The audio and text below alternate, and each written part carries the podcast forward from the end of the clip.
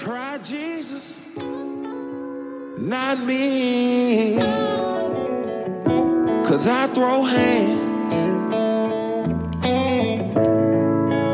Try Jesus, please don't try me. Because I'm fine.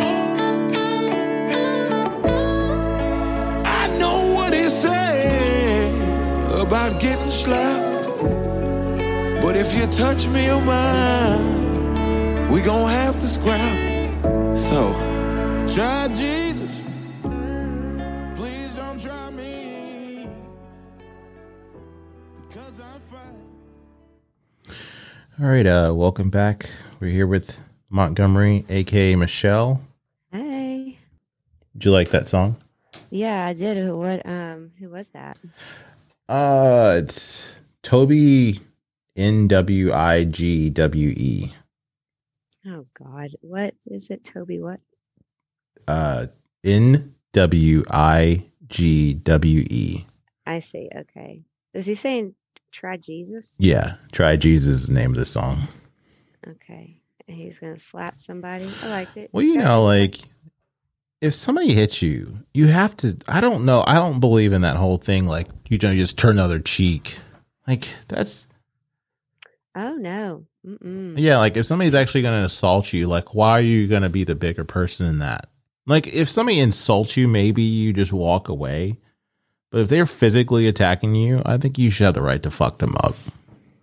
I concur, but that's also Memphis mentality. is what we do. uh, so, uh, what's been new with you since I've been gone? Um, I had to self quarantine last week. Um, I had a COVID exposure. Oh, really? Yeah, with a friend. Um, well, come to find out, after it was all said and done, he didn't get exposed to his COVID until the next day. But on Thanksgiving, uh, I was around this person, and then on Monday, uh, he started getting COVID symptoms. I mean, he had fever, headache, chest pain, dizziness, you know, fatigue. Yeah. Almost every symptom. He was not feeling great. And so I found that out on Monday night. And then I immediately went into quarantine for the rest of the week. And um, I got two COVID tests on, I got one on Tuesday and Friday, and it was negative. But that's kind of how I spent my week was at home working, um, which was not fun. Uh, I live in a, you know, relatively small studio, so my walls were closing in on me. Yeah. Um, and then I'm also spoiled at work with having multiple monitors and working off of a laptop. I was not super productive. It's fucking first world problems right there. But uh, I spent most of my time indoors and uh, made some soaps. You made soap. Yeah. How do you I'm make making- soap? Making soaps for Christmas gifts. Spoiler alert. So how do you do that? Um, so how I'm doing it, I just bought there's this company in Washington called Brambleberry. Mhm. Ladies, check them out. Bramble, B R A M B L E B E R R Y, brambleberry.com. Um, and they sell stuff to make um, soaps, candles, bath bombs, you name it. So I bought a bunch of um, different soap bases. So you can get soap bases of aloe, oatmeal, um, glycerin, honey. Uh, I got a bunch of like dried flowers that I Mhm. ground up to like sprinkle into the soaps. I got a bunch of different fragrances. Um, so so many people are going to be lucky enough to have some soaps. Are you gonna be? Are you turned into Tyler Durden? We're just just trying to pretend it's Christmas gifts. Who's that? Tyler Durden, um, Fight Club. Oh, You know he made soap, and that's how they it basically a bomb. uh, no, this is for real soap.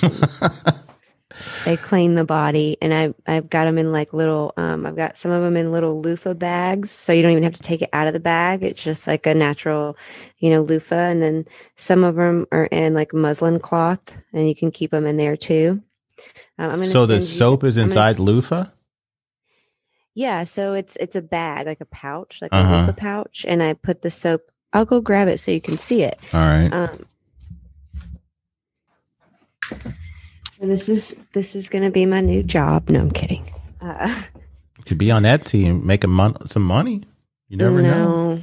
maybe, but Side I've hustle. made- I've made so many goddamn soaps. My apartment smells really nice right now. Um, so can you see this little like loofah bag? yeah. So I've got the soap inside of it. hmm See how pretty it is. Yeah. Um, so you don't even have to take this. You don't even have to take the soap out of the bag. You just Oh, bathe with it, and it's a exfoliant.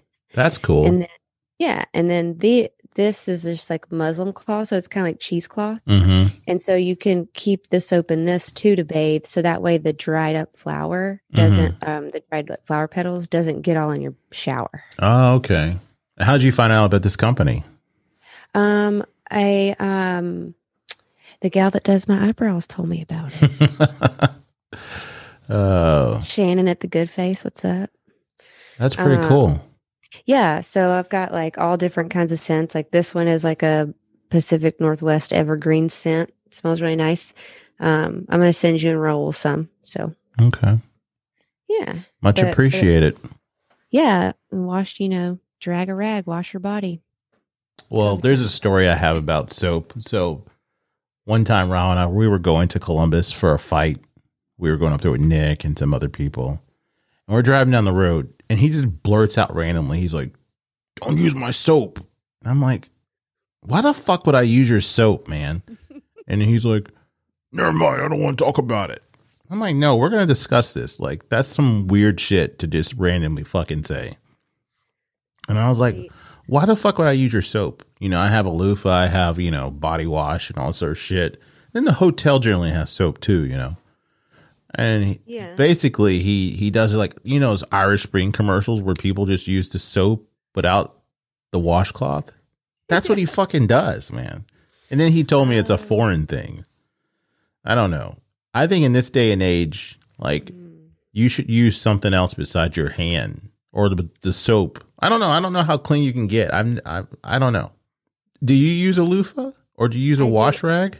I do. I use. I usually use a loofah, but since I've been making these soaps, I'm now I'm using the soap in the. But at least it has like a some type of something besides the bar of soap. Yeah, I don't like to use just a bar of soap because I feel like it it leaves the residue on the skin. And then Yeah. like what are you doing to clean your ass? Like are you putting the bar of soap up your ass? I mean, that's that's where I'm going to. Like and you know there's got to be pubes and all kind of shit on the soap. So. I mean, but we know who we're talking about too, so that explains a lot. Well, I don't know. I mean, if you're using a loofah, the loofah's going in your ass. Yeah, I know, but I'm saying at least you're not sharing that bar of soap with everybody in, or that loofah with everybody in your household. Right. You know. Well, I think, yeah. I mean, like if you have a guest over, you usually supply them with like you know washcloth. Yeah. Right. And Yeah. that's a he. It's a here. Don't wash your own body with my bar soap. I have a friend of mine. She told me this guy came to visit her, like where she lives out in California, and she said the guy used her loofah Oh, to wash himself, no, and they weren't even hooking up supposedly. I don't think you should share loofah with anybody. That's like sharing a toothbrush. Well, I, I think that you know what's so funny about the toothbrush thing, and then I guess the loofah also is like we put people's genitals and buttholes in our mouths, but you Yeah. won't put a toothbrush Yeah. in your mouth. Did you get did you get the video I sent you? Roderick sent me this video of these guys on and I don't know I don't even I didn't even see what um who the people were on Instagram, but it was a video and this guy's like, My friend said this really profound thing. It's like y'all y'all will eat a stranger's ass, but you won't get the vaccine. I mean, it's so true, man. like It's it, you know, it's so funny, like how people are. I saw something too on along those lines about um people do all these drugs, and then they're like, "No, I'm not taking the vaccine." It's like you know, you you're doing cocaine. Come on now, get over yourself. Right. Well, yeah, I don't know. I mean, I, I'm undecided if I'll end up getting the vaccine. I will say that like, I would like a few other people to get it first, just to. Well, I saw some like 90 year old lady got it today, right? Or yesterday? In America? Mm-mm. In, the London? UK. Yeah. Or, I was going to say. Well, I was going to say in the not in London, but we have an employee that um, lives in London, and um, in our meeting last Thursday, he said that like they were about to start giving them out. Um, they're like one of the first countries to start um, distributing the vaccine. So I saw this. I saw this other meme. It was like, yeah, I don't know about trusting people from um, the UK taking it because we won't be able to tell those side effects, you know, because they're basically saying like how fucked up their teeth and oh god, all kind of shit are. Leave it to America to say some shit like that. But I mean, it is true. A lot of people in foreign country or not, yeah, well, I, they are a foreign country. Um, have bad dental plans, man. Like, but I saw something today. It was a clip, and they said a lot of the the problems with people's teeth is diet, Oh, diet, yeah. and and um, what else did the guy say? It was like diet and something else. I can't remember what the other thing was. But he said Well- like most animals in the wild don't have fucked up teeth. You know, they're generally straight. And if you go back and look at skulls from back in the day, most of the Well, teeth are pretty straight. Well, you're not getting, you know, excess sugar. They're not, well, animals aren't getting excess sugar, preservatives, chemicals. I mean, think about how some of this stuff, how some of our food is made and how it's processed. Yeah. and, you know, and it's going directly onto exposed bone. And then, you know, you add on top of it, we drink coffee and even tea stains your teeth and, you Mhm. know, can ruin the enamel. And Yeah, I definitely notice like when I travel, like out of the country, um, you don't feel as heavy and you don't feel as like disgusting when you go out to eat.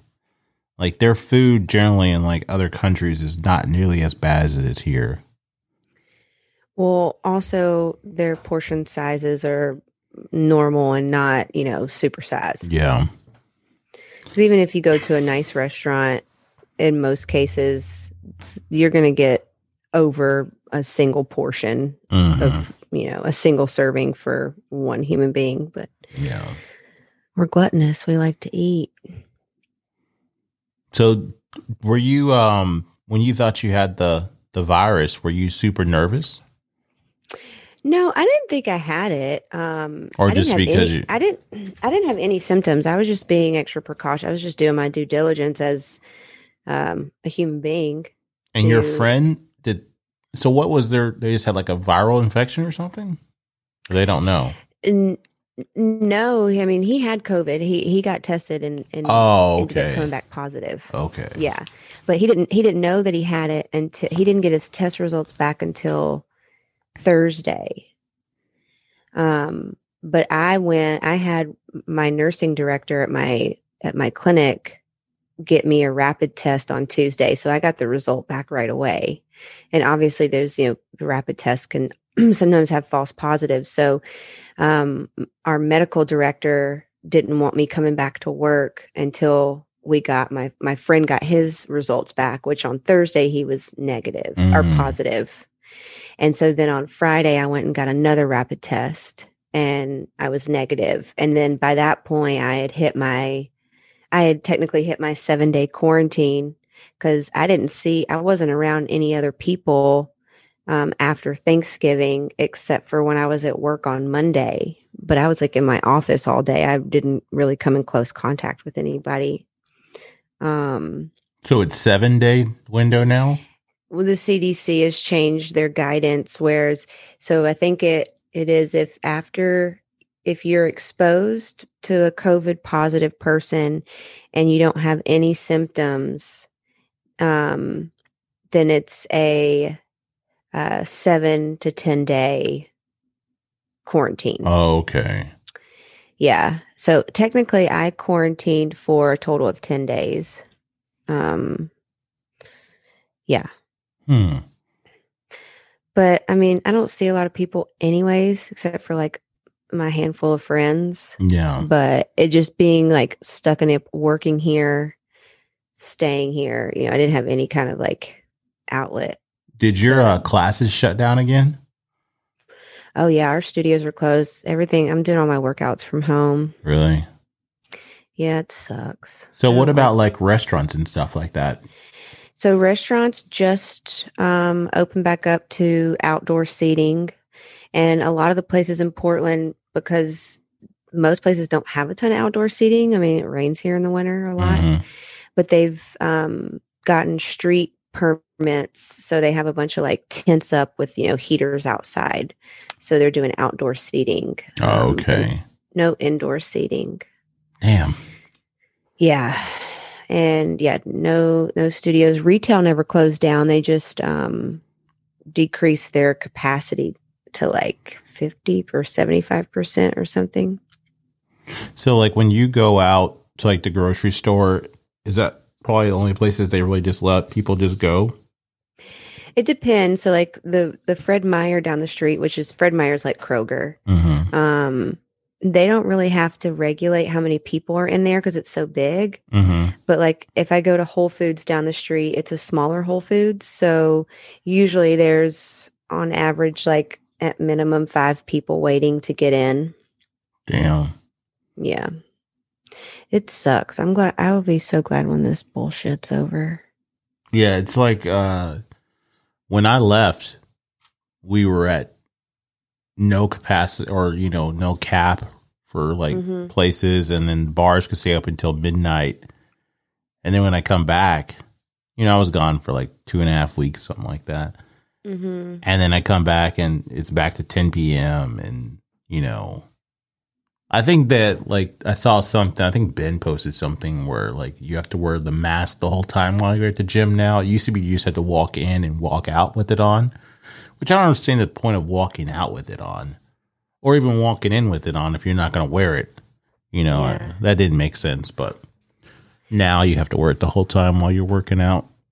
yeah, we have we had to wear masks in all of our classes too, um, the whole time. So what I um did because I was doing mob cycle, which is like super high intense speed, um, like spin class. Mm-hmm. um, I got these things online that you can get on Amazon, and they're like silicone cages that you can put over your face, and then you put your mask on top of it so that it makes your mask stick out so you're not like sucking in cloth. Oh, okay.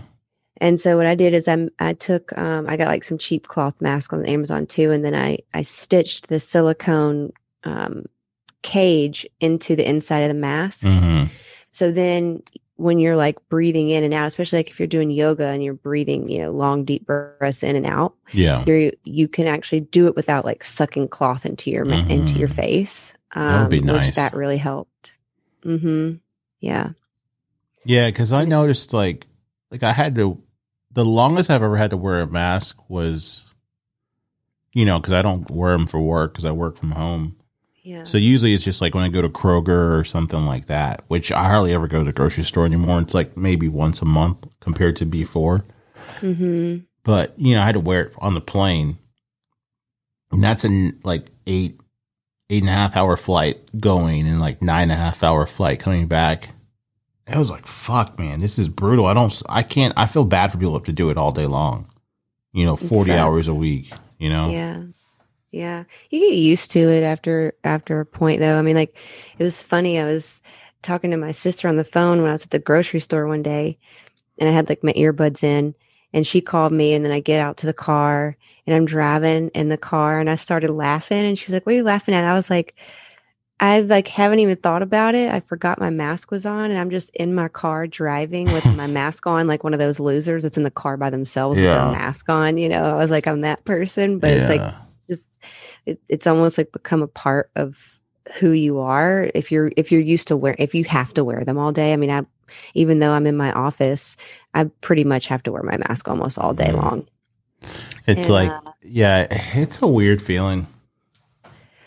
yeah but i think it's going to be weird whenever we don't have the mask mandates anymore it's like are you going to be scared to go into public without your mask you Mm. know like is it going to feel weird and plus you know i know when you have the mask on like you're just sta- sitting there like with your mouth open all the time like nobody's going to know what to do with their face anymore yeah. like when I was over there, um, it pretty they act like it doesn't exist. You know, there was we stayed at uh I think I stayed at like six different places, like on during the safari, and there was only one place that mandated it the whole time. But other than that, it was like, you know, free for all. And then we went to we went to some market, you know, like they have like, you know, fr- uh, vegetables and animals and you know, all kind of little products and you know, just like a little, just a, just a what do they call them? Like a flea market? Not really a flea market, but I can't think of the word right now. Was, was it outside? Yeah, it was like an outdoor market or whatever. Farmer's market? Yeah, that would be it. Something like Okay. that. Mhm. And the people were like all in your face and, you know, like I was like, "Oh god, you know." Did that make you uncomfortable? it was different because you know, here it's it's everybody's like big on social distancing, Yeah. you know, now. And there it was just like, you know, fuck it, who cares? Yeah. I don't know. Yeah. It's weird. Like, if I, I don't know, because I got tested before I went. I had to get tested before I went. Well, technically, and then they didn't even check that when we got there. Oh, really? Uh uh They didn't check your negative like result? Nope. Some people, some people, they said they asked, and then I was standing in line, and they didn't ask me, and they didn't ask a couple other people I was with either. Oh, So I mean, I don't know if they're really going to just turn you away. I mean, yeah. I know Kenya was supposedly really strict about it, but I'm not sure now how strict they are. Yeah. I don't know. I mean, I know like we in Oregon we reached like the highest death rate. Um the other day it was like 35 people in one day. Really? Mhm. It's sad, man. Like I said, I don't want to see anybody die. Um, but I just don't know I don't know how you fix what's already been done. You know? Well, I mean, I think I'm sure the vaccine's going to help, especially for people that are high risk to get it. You know, if they can, it's suppressing the spread. And that doesn't mean that everybody has to get the vaccine, obviously. But Mhm. if enough people do, that's going to slow down the spread. I wish they would do that with other stuff. Like let's stop HIV and let's stop Right. herpes and all this other shit. Like stop start with the good stuff, man. Like Yeah. you know, like come on now. Start, start with the good stuff and like, let's shut down the condom industry. Yeah, like if you didn't have to like if you knew you could raw dog it and not get anything besides maybe a kid, which is the Oh, ultimate STD, then like you'll be Where- fucking the vac- okay. where's the vaccine for the kids? Hmm. It's called uh facials. Oh. Something that rhymes with schmortion.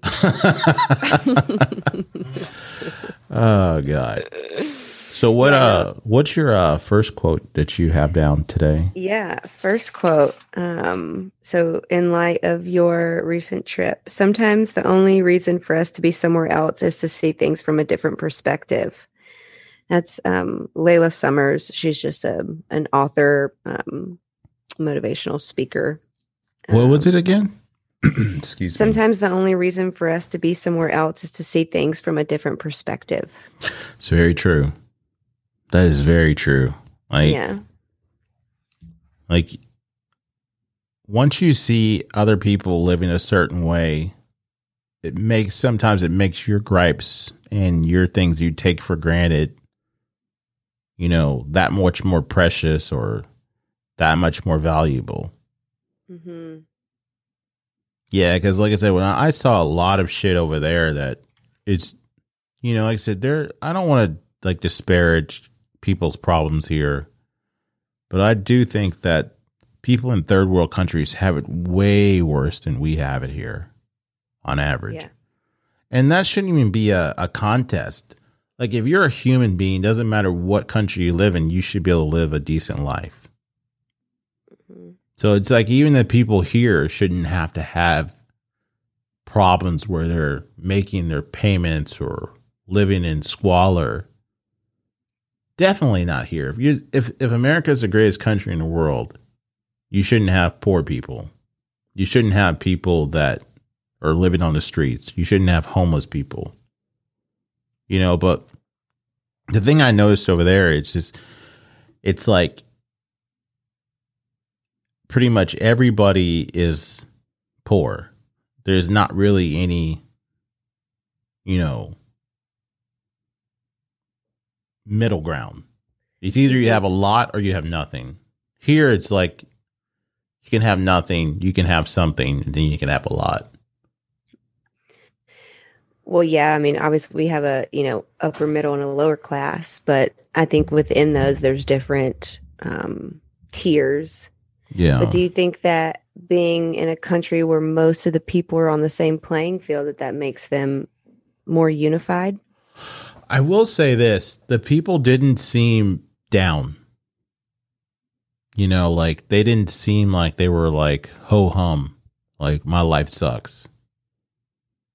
Mhm. And that's maybe because they don't know any better. You know, you're not seeing a bunch of people that have a lot more than you. I've heard people say this before, like, we didn't know we were poor because everybody else was poor. Yeah. You know, Well, you don't have, you know, when you don't live in a society of comparison too, and getting the next best thing or having the the newest I- item, you Mhm. know. And then two, it's like, you know, what do we like the stuff we have? Do we really need? Because I I've noticed that too. Like during this quarantine, there's a stuff that you know, like I was saying about the grocery store. Usually, I would go to the grocery store a couple of times, um, you know, a month, and now I don't go nearly as much. And it's like, you know, all the extra stuff I was buying before was it really necessary? You know, so. Yeah. I don't know this this quarantine and like I said this traveling it, it it's really changed my thoughts on a lot of things. Yeah, and I think it's I think it's important. I mean, to I mean, I I said this before at the beginning of quarantine or at the beginning of COVID, you know, whenever I'd start like feeling sad or like sorry for myself, is I'd get myself in check and be like, why am I upset? I still have a job. You mm-hmm. know, like I still have my health. I have a roof over my head. I can pay my rent. I can pay my bills. Why am I sad? Because I can't hang out with people. You know, like it just it it, it I think it it takes that. Um because otherwise, I mean, you could feel sorry for yourself about any old thing if you allow yourself to. Um, that kind of goes into a quote I have about gratitude. Um, having gratitude while seeming to come with ease can wait, sorry, let me start over. Having gratitude while seeming to come with ease, one often can overlook something that should be imperative. Maintaining gratitude is key, key to embracing life's challenges. Stay present in your gratitude.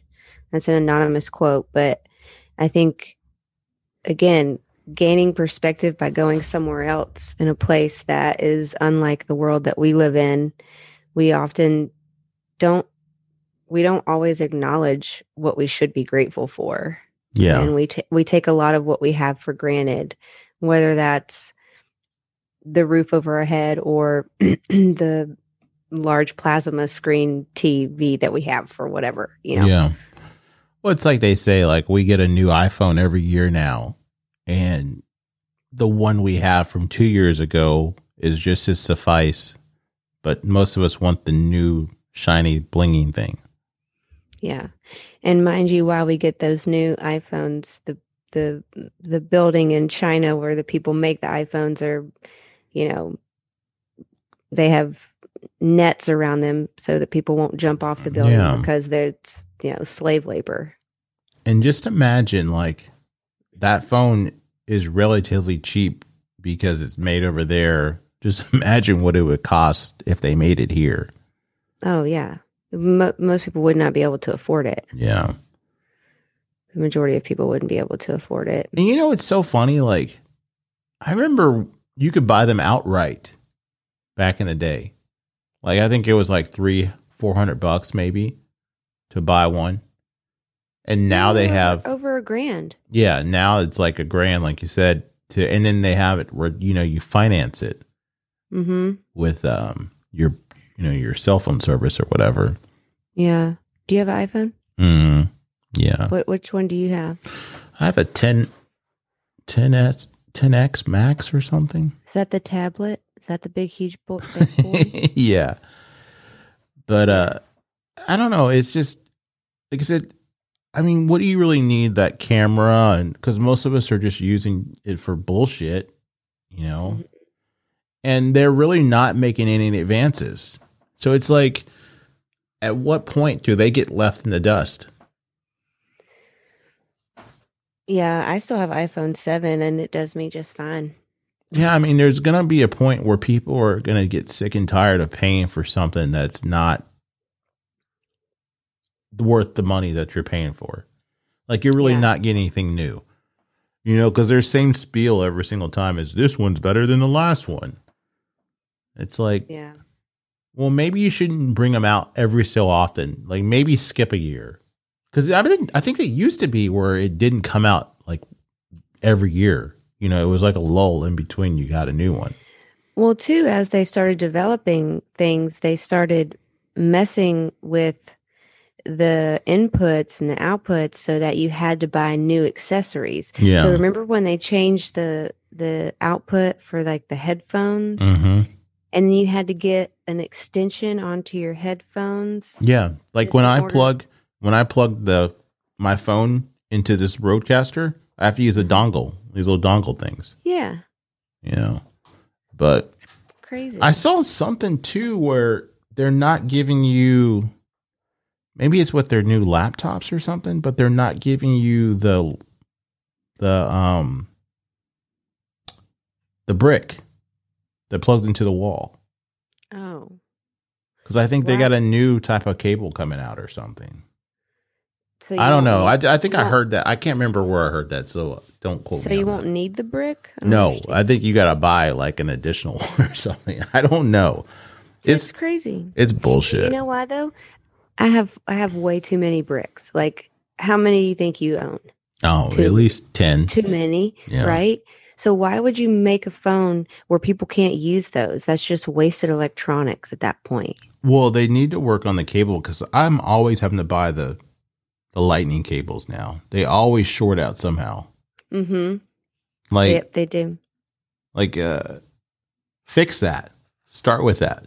Mm-hmm. You know, I don't know. I I- I don't want an Android, but I just wish they would get. thinking about it. I just wish they would get their shit together. Yeah.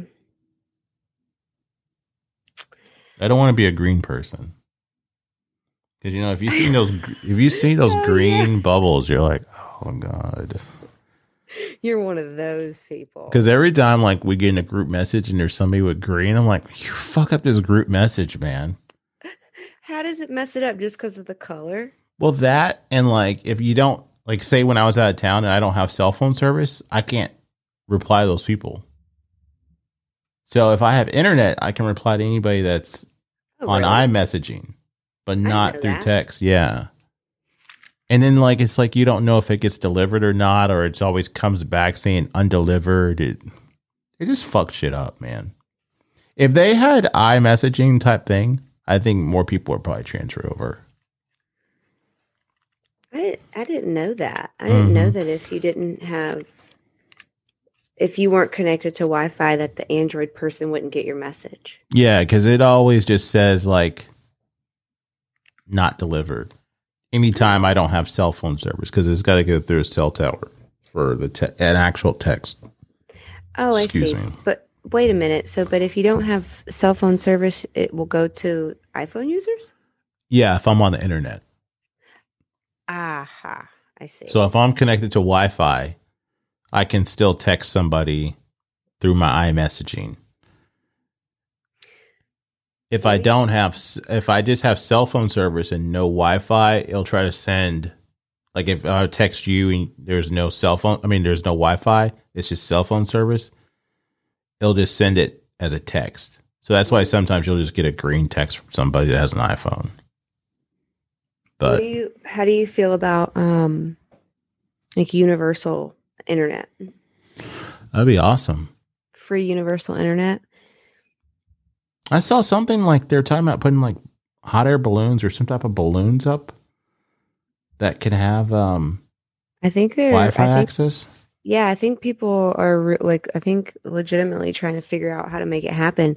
I think the only problem to worry about is it's going to be more satellites in orbit, and then that's going to just contribute to more space trash. Yeah. I don't know. I think people need to be connected.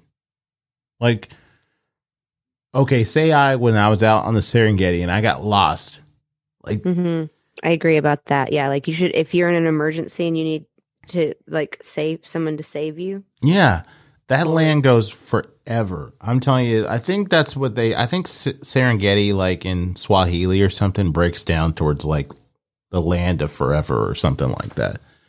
But, and even on the plane.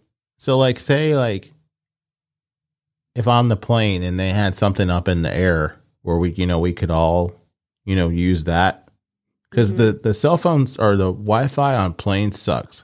Oh, it's horrible. And it's like, why am I paying all this money for my ticket and I have to pay? Because like when I went there, it was like 18 Wi-Fi. to play. Yeah, for the Wi-Fi, and it Mhm. was terrible. Oh yeah.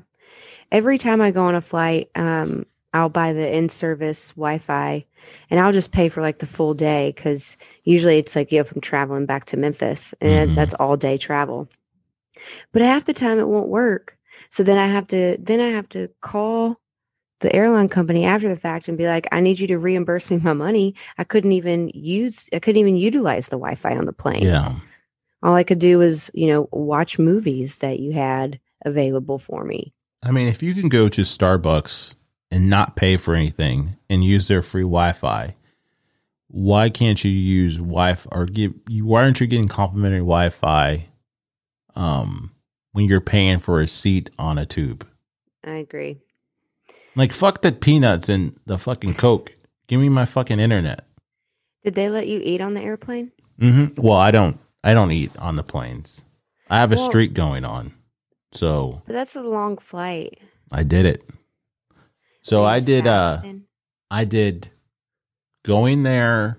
So from I how many planes did I take? I flew from here to Chicago. That was like forty five minutes to an hour. So that's nothing.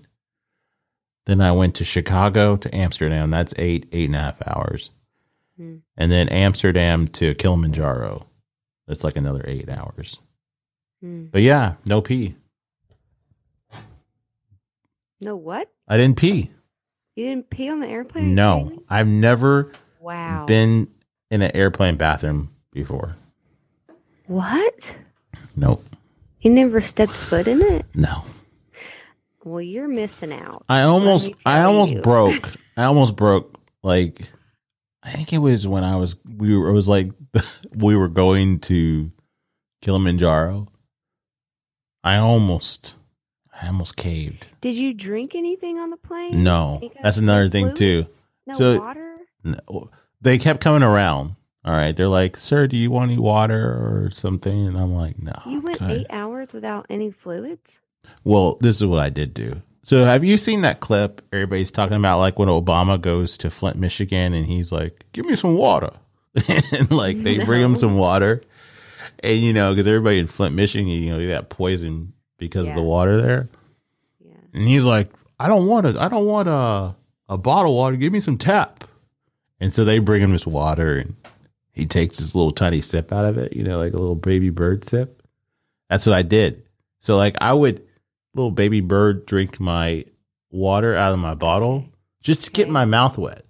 But it was just hold it was it in enough. Yeah, it was enough to you know to suffice. You're rationing. So I did Obama sips. Okay. So, and I can kind of understand maybe why he'd do that because I mean, if you're doing a speech or you're around a bunch of people, you don't have time to go to the bathroom. So if he's guzzling water up there, you know, Yeah.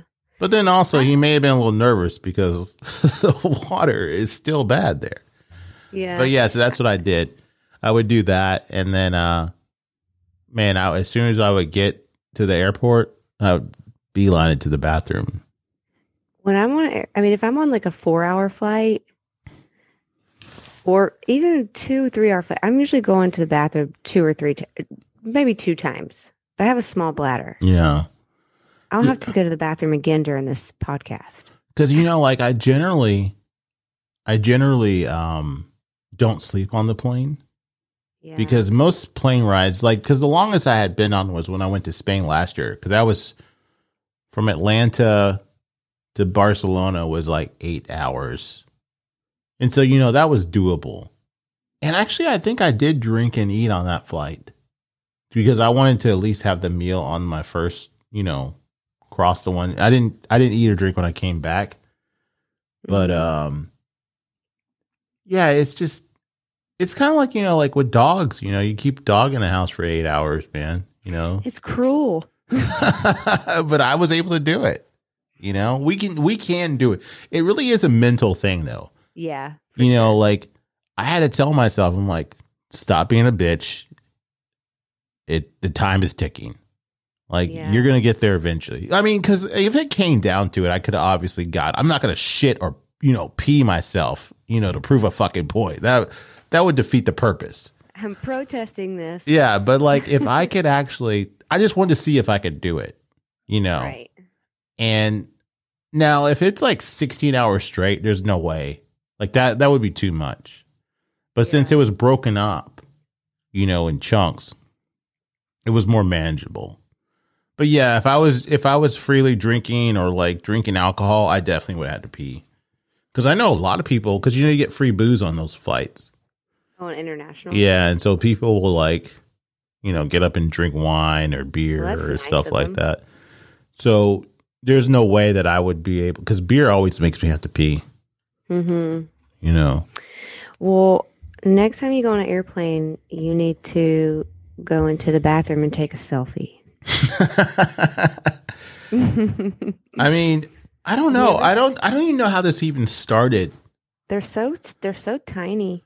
They're not comfortable to be in. Well, I heard that some of the guys I was with, they did say that the bathrooms are bigger on those planes on international. than it would be on a, you know, an in in continental flight. You know.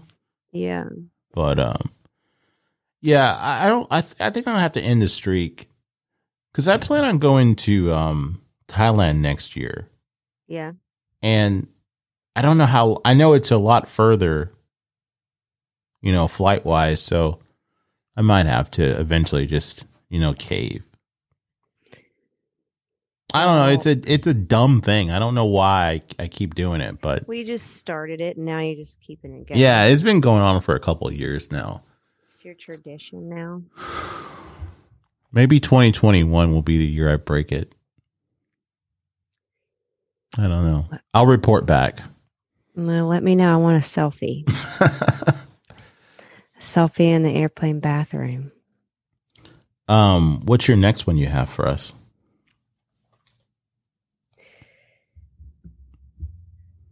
Sometimes we become so focused on rushing to where we're going that we forget to cherish the moment we're in right now. Take a beat, friend. Enjoy this moment.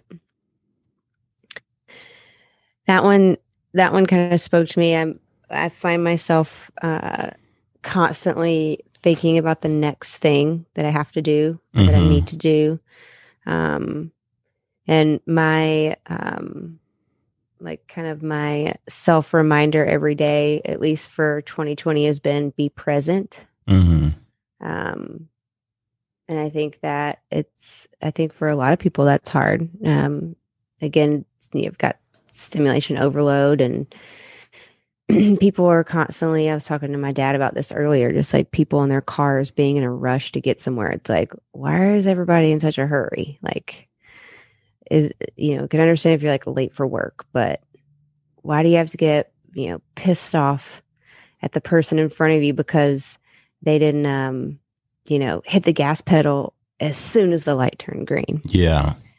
you know um but i think just being present in, in the moment, especially right now when life is kind of like slowed down for everybody. Um, Yeah, I saw something. It was like, you see how fast this year is going by. It's like, take time. I mean, and enjoy the moments we have because these, it's, we're not going to be here forever. mm-mm. And it's like, do the stuff you want to do and try to accomplish something or, you know, a, li- like you said, live in the moment instead of always trying to be, oh, I got to get this done. I got to, I got to be here. I got to do, you know, always on the go, go, go, go, go. They have a thing that they say in, in Tanzania. It's pole pole, which is slow, slow. You know, so it's like, Yeah, I was going to ask that because I saw you got Raul that yeah, bracelet. yeah, because he's slow to do everything, so it's kind of fitting. But yeah, I mean, it's like that's their thing. You know, it's like pole pole because like even even on the street, like where it says break or slow, it says pole pole. yeah. But yeah, I mean, those people there, they didn't, they did, they definitely believe in taking their time. Like they're definitely a slower pace. Like there's not a rush to do a lot of things, which, like I said, maybe that's why they're happier people because they're actually enjoying their life. Even though on the surface, what we see is shit to them, you know, maybe it's shit, but it's, you know, they see a, they see more to life than what we always are just looking at possessions and stuff like that. Yeah, I think too, um, advancements that help with convenience, I think, keep us in turbo mode too. Mhm. Um, you know, for ordering your groceries online and having them delivered to you and or ordering your groceries online and picking them up, um, having all these conveniences of ordering stuff on Amazon and it comes to you in two days Yeah. um, I think has only increased our um, mindset of constantly being in a hurry or in a rush. But when we don't need to be in a rush for anything, you know, hmm um, taking some patience and slowing down. And while the year has gone by so fast, um, it still feels like a standstill at times, you know, like sometimes I feel like we're still in March, you know, Well, you It's know, like- I did I, I did notice this like so when we were on the safari, there was a bunch of flies in certain parts of it, like an insane amount of flies, and they fucking sucked. Like they'll come into the truck and they'll just like attack you, and these are like house flies, and we're like, why are these? Where are these fucking flies coming from? And they're like, it's because of the wildebeest. Like they follow the wildebeest. And so this is part of the time when they're all migrating to the Serengeti. And there's, I think they said there's like 1.5 million wildebeest that go through Serengeti. So you can just imagine how many flies there are. And so even if they're not around, there's still their shit that's on the ground and they're all like attracted to that stuff. But where I'm going with that is like it sucked in the moment. Like when I was in the moment of all those fucking flies, I was like, this is unbearable. Like, please just fucking close the, the car, man. Like, let's roll up the windows or so. I'd rather ride in fucking heat than deal with these fucking flies. But you know, now that I'm out of it, it if unless I think about the flies, it doesn't suck like it did in that moment. So you know, a lot of times like things suck more in the moment than they actually do. Like the memory is not as bad as the actual time you're in it. So like it's sometimes if you can get past that suck part, the actual reward is so much better. So like a lot of us, you know, like I said, we we bitch and complain about the moment, but the actual actual memories of the things we experience are not nearly as bad. Yeah it's like a, a um a delayed understanding or a delayed acceptance of of what that was and then you have a, a different appreciation for it. Um think about it. Those people live with those flies 24 7 Yeah. you know you had it for a small little blip of your life. Yeah, and like I said, it's just like it's it's a a mild inconvenience that in the grand scheme of things is not that big of a deal at the end of the day. But like I said, in that moment, it felt like the worst thing possible.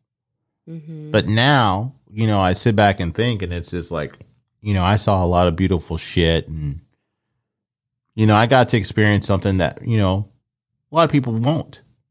You know, and it's just like in that moment, I was letting that those fucking flies ruin that experience for me. yeah. You know, and I think we do that a lot. We we we forget, you know, like a goal or you know what's the reason why we're doing something. Like working out, it's like, man, this fucking sucks. God damn it. And then you know when you start seeing results, or you know you leave the gym and you're like, man, I'm so glad I did that. But in that moment, you're hating every second of it. Mm-hmm. You know.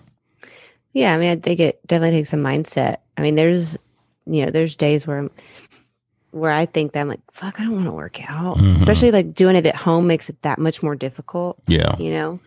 But if you if you can if you can retrain your brain, your thought process to say like, okay, it's not a big deal. I'm gonna be glad that I did this afterwards, but don't go into something with a negative mindset Yeah. to start with because then it's going to be next to impossible for you to enjoy it and or complete it you know? Um and especially if it's something that's a that's a going to only going to make you better. Mm-hmm. Yeah. it's only going to make you stronger mentally physically whatever. And that doesn't have to be working out. It could be anything you know? Um, i had this conversation with someone today and i was like you know you, you should really look into journaling because that will really help you to like you know alleviate the thought processes that you're having that you feel like you just need to get out if you just write it on a piece of paper and while that may sound hard and difficult and you know almost unbearable Mm-hmm.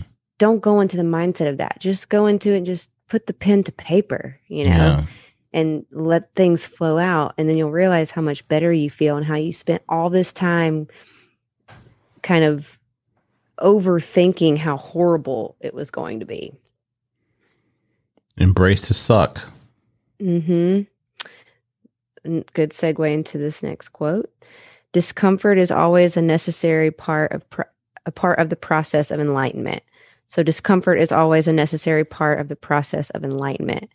Um, that was written by um, Pearl Cleage. I don't know if I'm pronouncing her last name right. C L E A G E. Um, she was a playwright, and she was the um, press secretary for um, the first black mayor of Atlanta in 1973. And what is the quote again? Discomfort is always a necessary part of the process of enlightenment. And I have said that about about COVID and just 2020 in general and with, you know, everything that's happening in the world in the United States, I think that something something bigger than we can imagine right now I think is going to come out of this and I think it it is an enlightenment of some sort.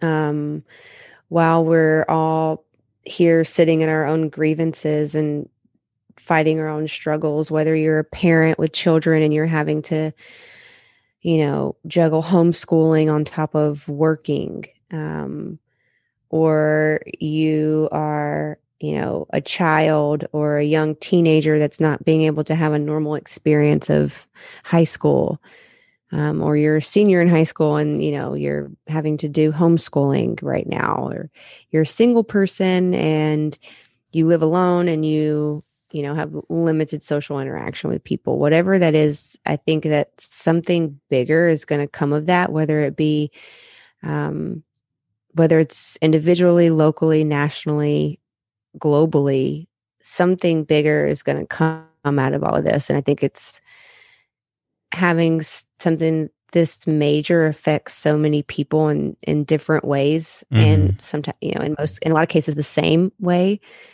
i think is going to be huge and maybe that's my fantastical hope for humanity but i think it's possible um i think that society it's kind of needed to have a have a sit down Yeah. and a step back you know It's like they say, um, if it sucks, it's not over.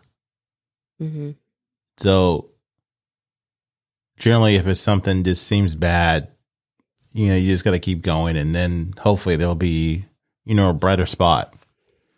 So, like you said, I mean, uh, if if we don't take anything from what's happening right now, we deserve bad shit to happen to us. You know, because if you don't see or wish for something better or try to do something better during this time, it's like, what did you learn? You know, you just wasted a whole year of your life. You know, you might as well just been doing what you were doing before. And you're not going to grow or you're not going to get any better if you don't take the lessons that we're giving or take this time, you know, that we've been given to better yourself or or think positively or you know, just have a different outlook on life. Because I think a lot of us, you know, I think we we get we we've been so like babied as people that when stuff does suck, we don't know how to deal with it, you know, for the most part. Yeah. Well, I think it's, you know, human nature to um, either ignore or uh, deflect um, or to blame something else for um, what the truth is of the situation. I think that's that's normal human behavior, but I think it it's where it takes some self awareness and some accountability to own up to own up to shit. Yeah, it's just I don't know. I, I think it really is that thing. Like if if it's if it's bad, it's it's just not over. Like you just got to think about it that way. Like it's not the end. Mm-hmm. And I think if you think Well, that way, it's a little bit it, it's a little bit easier to, to to deal with the hits that keep coming at you. Right. Well, thing we I think we said before on this on this segment is you know if you don't if you don't have if you don't have the valleys, you're not gonna it, you're not gonna appreciate the peaks. Yeah. Because if if things are hunky dory all the time, then you you really don't appreciate anything. Mm-hmm. Yeah, it's You know? true. I mean, like, like I don't think there's anything wrong with people that are always happy. I mean, if you're always that's just your personality. That's just your personality. But there are some people that need to go up and down to to appreciate the the up moments more. Yeah. But I don't think that I don't think that exists as someone that's a hundred percent happy all the time. I don't I don't think that exists. Well, I think if you live in, I don't know. There's some people I know, like, if they live a certain way in a certain bubble, then, and certain things, like, don't affect them, you may not be, like, depressed, but you may just be, like, I don't know, just kind of blah. But I don't think it's, like, an actual, like, sad, sad. Hmm you know? I don't know i think it's different for everybody. You know i think some people go into dark moods and then some people just have rough days and they just kind of brush it off. I don't know. The human the human brain is a fickle bitch. Because like i said I, I you know i've been lucky to never have you know i've had like sad things happen in my life but for the most part my life has been pretty good overall. Um you know a lot of people can't say that you know and it's it's not to say that something may not happen tomorrow or later today or you know next year that's traumatic in my life. But you know i generally try to if something bad has happened i generally try to to push through it you know instead of just letting it consume me too much. Do you think do you do you push through it in a sense of also like working on coping with it? Or do you are you a shove the shit down until the feeling goes away type of person? I used to be more of the type of person that wouldn't talk about something if it bothered me or um you know, just kind of just deal with it. Now if something bothers me enough, I will usually be vocal about what I don't like. Mhm. Because I don't think that's healthy to not talk about shit. Like especially if Mhm. somebody if somebody keeps doing something or you know somebody is you feel like you're being wronged by somebody and if you don't let them know you know i think that's kind of on you to let that fester inside you Mhm. so i think the best thing to do is yeah i me personally I, if something bothers me enough to where it makes me angry or something like that i have to i have to you know talk about it with the person but Yeah. I don't know. I generally, like I said, uh, for the most part, I generally just try to, to just, like I said, just push through shit and not let shit get to me too much, because I know it's, it's generally just in that moment. Like, like I, like I, I recall like getting upset at something at work one time. I've talked about this on here before. I was like, oh man, it's gonna be a bad day because something happened, and I was like, why am I thinking like that? Like no, that one fucking shitty thing happened. I'm not going to let that dictate the rest of my day. Mhm. And I think sometimes we as people, we let that little thing happen and just snowball into more things and make that, you know, then you're looking for bad stuff to happen. Because I think you even said that before on here. You're like, you know, your parents are like, oh, today's going to be a bad day Yeah. or whatever. And, you know, and they just start looking for, The wa- you know, yeah. The washing machine broke. The Yeah. car broke down. Yeah. so, Um, I don't know. I mean, like I, when I was younger, I definitely just, I would, I maintained a, a positive attitude as I do now, but in a sense where I did would have would avoid certain things, you know, that would upset me, and I would just kind of be like, "Eh, it'll be fine. No, Mhm. don't worry about it," you know.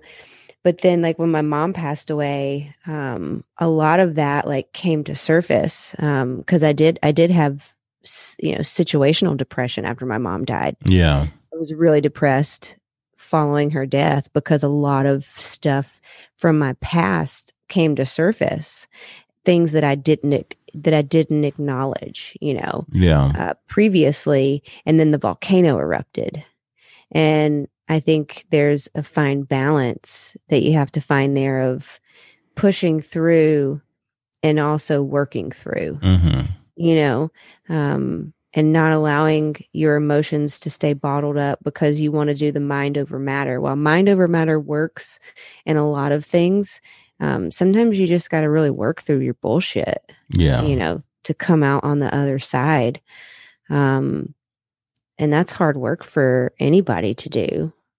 Um, but yeah, you can sit in it or you can do something about it and work through it. That that temporary sadness or that temporary depression um, to get yourself out on the other side.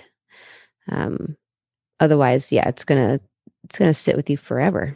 Yeah, I think it's definitely case by case. Like, you know, it's person to person how we we let shit affect us. Mm-hmm. Because some people, I don't know, I don't know what it is, but some people like what I would not consider that big of a deal to them. It's you know earth shattering, and I can't always expect people to think the way I think. Like if I think something's not a big deal, doesn't mean that it's not a big deal to them, and that'd be kind of like a shitty thing for me to be like, well, just get over it, you know, like move on. Like why are you, you know? So I can't, Yeah. I can't always just you know take on somebody else's shit or assume that the way I would handle something is the same way they would handle it. Mhm. You know, it's like um they always talk about that fight or flight. Like there's some people that run towards the building, there's people that run away from the building. And everybody wants to be a badass and be like, "Man, if this happened, I would do this and do that." But then if you're in the situation, you know, your real self takes over and then you realize that, you know, how you really would handle that situation. Cuz it's easier it's easy it's always easier said than done. Yeah. and you cannot always assume that the way, like I said, if the way you would handle something is the way somebody else is going to handle it. Right. So That's why it's hard too. Like I, I find the older I get too, like when when people confide or ask for advice, um, I try to as I get older be a little bit more methodical about how I respond because mhm. it is easier said than done, especially when it's not you're not the person that's being directly affected yeah, you're, you're an outside source and not only are you outside of the situation but you have an emotional attachment usually with the person that's asking you. Hmm so of course you're going to want to give them the best advice because you care about the person. Um, but is it the best advice for that individual and for that person's personality or that person's how they handle you know grief or trauma or stress or anxiety? Um and you know i'm historically not one to, to talk too much about like my personal life with my friends as far as like you know grieving or um you know relinquishing all of my my troubles to friends i think it's important i leave that to my to my therapist because they're professional and Yeah. they are also um, skilled in helping me utilize the tools and that i need to work through whatever the situation is hmm and they don't have they don't have um, a biased opinion because they're not emotionally attached to me in any kind of way Yeah. I remember seeing something one time. It was like, you know, generally there's people that go to other people for problems like friends or family. And you're like, do you have time to deal with what I want to ask you? Instead of just dropping your information on these people and letting them carry that load too. Yeah. That's kind. That's a kind way to. Because I know I used to have somebody, they would call me all the time, especially when they were drunk. And it would be like, man, I don't, I'm sorry you're going through what you're going through, but I don't want to, I don't want to deal with this. Like, and it's like, there's no way can- that I'm getting to you. Really heavy. Yeah, there's no way that I'm, I'm to get through to you because you're drunk and you're not really listening and you're probably on the verge of blacking out and you're spilling your guts. And it's just like this is not helpful for anybody. I don't know i don't think it could be really that therapeutic because it would always be they would they would spill their information and then the next day they would act like nothing happened. I think I remember you mentioning that before. Yeah it's just like you know it's mm-hmm. not it's not healthy. It's not healthy for me to have to to to do that and it's not healthy for you to have this kind of information that you're carrying that you're not wanting to resolve or get some type of outside help. Like you said i'm not a i'm not a therapist so even if i have an idea or something it may send you down a different spiral because i think you should handle it a certain way that you know maybe that's not good for you. So Yeah. I mean, it's a fine line too. It's hard because obviously, if it's, you know, someone in your life that you care about, friend or family member, and you want to be there for them, you want to be supportive, Mhm. but also depending on what they're providing you, the information that they're giving you, or the, I don't want to call it a burden, but if you are, if you're an empath or, you know, or a codependent person, that their their bullshit or their heaviness is going to weigh on you. hmm And then then you have two people that are not feeling great, you know, cuz one's stressed out because of their own personal situation and then you know, th- then you as the person that's supposed to be helping this person and give them advice and be the strong person, you're stressed out because you're letting their shit weigh you down. yeah So it's a fine line of trying to figure out like how do you support someone respectfully, um, and then kind of to the detriment. Are you going to do it to the detriment of your own mental stability or your own, you know, mental health? hmm It's where you know, setting boundaries is important when it comes to that. I mean, obviously, you don't want to look at your loved one and be like, I'm not your therapist. You know, you know, Yeah. that's not the best reaction. But sometimes, I mean, I'll be honest. Sometimes I want to say that, but I don't, I don't know. Go talk to a professional. I'm not the Mhm. person that can give you the answers that you need. And you know, or if they're just looking for you to say what they want to hear. Like when you first saw, uh, or before you saw a therapist, did you think it was not for you? I never thought that. Um, I've never had an opposing view of therapy. Um, I just was a very, um, if you ignore it, it's not there Mm. type of type of person. Like people that Um, don't answer bill collectors' phone calls. Yeah, yeah. yeah. I do pay all my bills though, so Yeah. different scenario. Um, yeah, I don't know. I just um, with things that you know took place throughout my life, and don't get me wrong, like I didn't have a horrible childhood, but Mhm. um, you know, I had shit that happened in my life that I ignored, and I I will say that especially in my younger years and in college, high school, college, and then you know in in our twenties, I my friends became my family Yeah.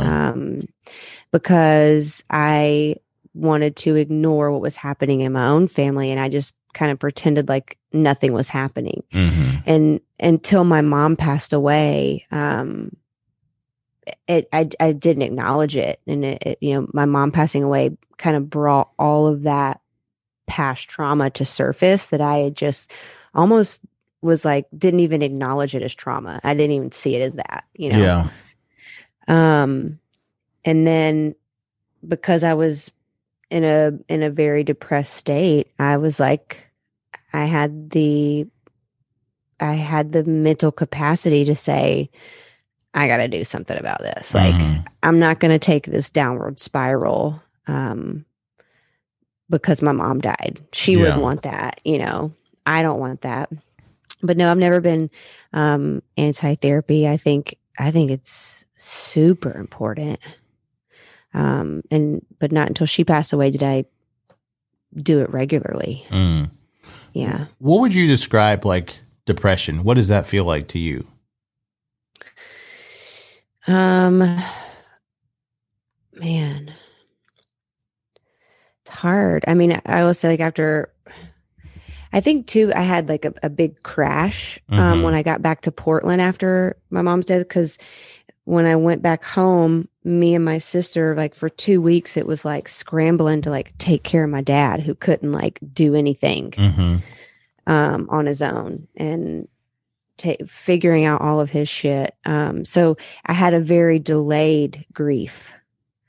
Um, and it also coincided with a, like another situation that had happened um, with um, with a male suitor, if you will Mm-hmm. um those two things coupled when i came back to portland i just felt like i had, I had t- taken some time off of work yeah.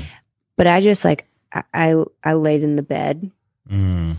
all day um i was smoking a lot of cigarettes Yeah. i don't do that anymore um i wasn't drinking all day but i was drinking at night Mm. um just to I wouldn't even get drunk. I was just doing it, you know. Um and it it's hard to explain what it felt what I felt like. Um I was just real fucking sad and couldn't couldn't imagine not being sad. Do you feel alone even when you're with people? Um when you're when when being depressed. Yeah. Like there's nothing anybody can do or say to No, I didn't ever I didn't have that okay. feeling. Um, when I was around my friends, um, multiple people, I would say, like I did have one of my friends, Bob, who um, dog sat Deegan for me during that time. hmm Um, he was a really big saving grace for me in that moment. Um, he actually, like, actually, his car got snowed in in my driveway where I was living at the time. hmm And so he was staying with me when I got back to Portland and he like was forcing me to eat dinner and stuff. You know, he's like making me dinner Yeah. because I was like, "I- I'm not hungry. I don't need anything to eat. Mhm. Um, so like being one on one with like one friend, I felt alone and sad. But if I was around a group of people, no, I didn't feel that um, because I think it was a distraction. Yeah. Um, yeah, I don't know. It's hard to say because I don't, I don't have like a, I don't have a consistent depression. Yeah. Um, it's very situational. It's hard to say. I don't know if, I don't know if they're the same. But you had never experienced anything like that before. No. Okay. I mean, I've been sad, of Yeah. course. Um, but nothing, nothing to that extent, nothing that debilitating. Um, I think a lot of it too was guilt. Um, because of like the last conversation I had with my mom, you know, and um, I'll be very candid. My mom passed away essentially because of alcohol withdrawal. oh, okay. Um, and the last time we had talked on the phone, the conversation wasn't nasty. I just pretty much told her, like, I can't keep helping you. I can't keep bailing you out and giving you money um, for alcohol, essentially, because, you know, like, I can't keep paying your car note. You know, I can't keep, I, you're going to have to hit rock bottom to realize that you can't um, expect people to keep bailing you out, especially, you know, at that time, like, I was, I I mean, I make I make decent money, but the cost of living out here is expensive. So, and I'm a single person. You know, it's not like I'm just made of money. Mhm. Um, so I think a lot of that went into play too. Was just the guilt, and then into the guilt. You know, it's the sadness of not having your mom, uh, the guilt, and then that's when like past experiences and trauma all came to surface. Um, yeah, I mean, it was a really crappy time, but um, I learned a lot. I learned a lot about myself, um, and I learned I learned how to deal with grief and how to deal with trauma and how to say what you feel and not bottle it up, which I think was the biggest thing that could have come out of that. Does it feel like, or did it feel like, uh, like a bad dream when you first found out your mom was not here anymore? Oh yeah. I would say probably she died in 2006. I would say like the f- first 2 years um just felt we- yeah, weird, you know. Um and not that the depression lasted that long. Just um I mean there's even moments sometimes now where it's like oh, I'm going to call mom, you know Mm, yeah. um that that um that feeling of i'm going to call mom or i'm going to text mom that lasted a while. Um, Yeah. i think that would be normal for anybody.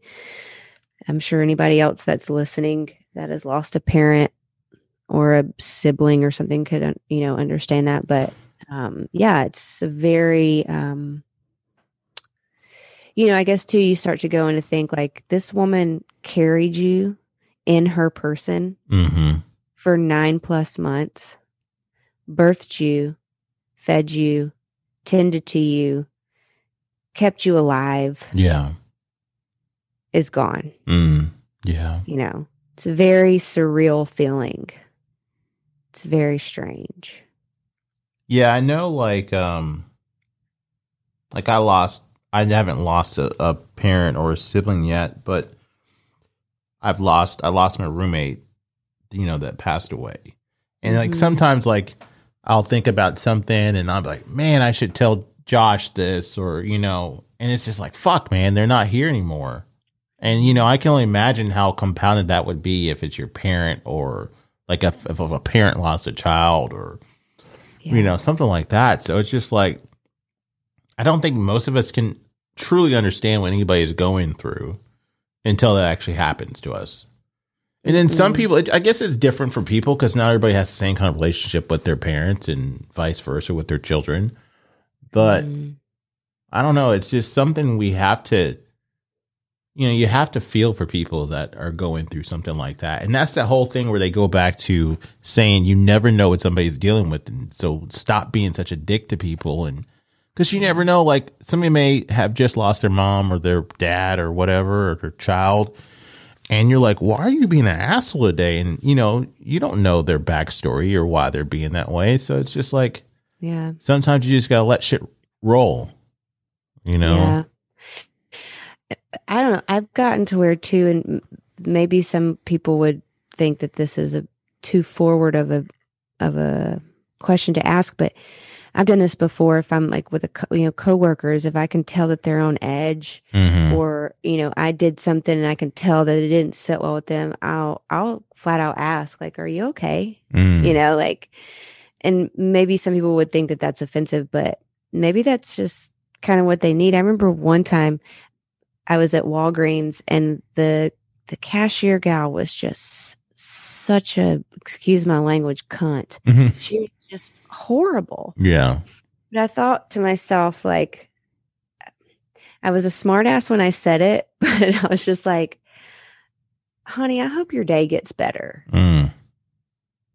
because and I didn't say this, but her whatever was going on with her was completely coming out Yeah. outwardly.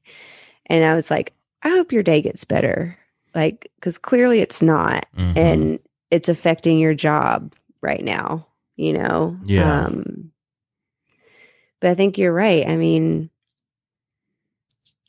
you know, you never you never know what people are going through and I also find myself if I get into an argument with like, you know, someone or my dad or my sister and I'll immediately like if we get off the phone and it wasn't great, like I'll call my dad back and I'll be like, "Look, I'm real upset.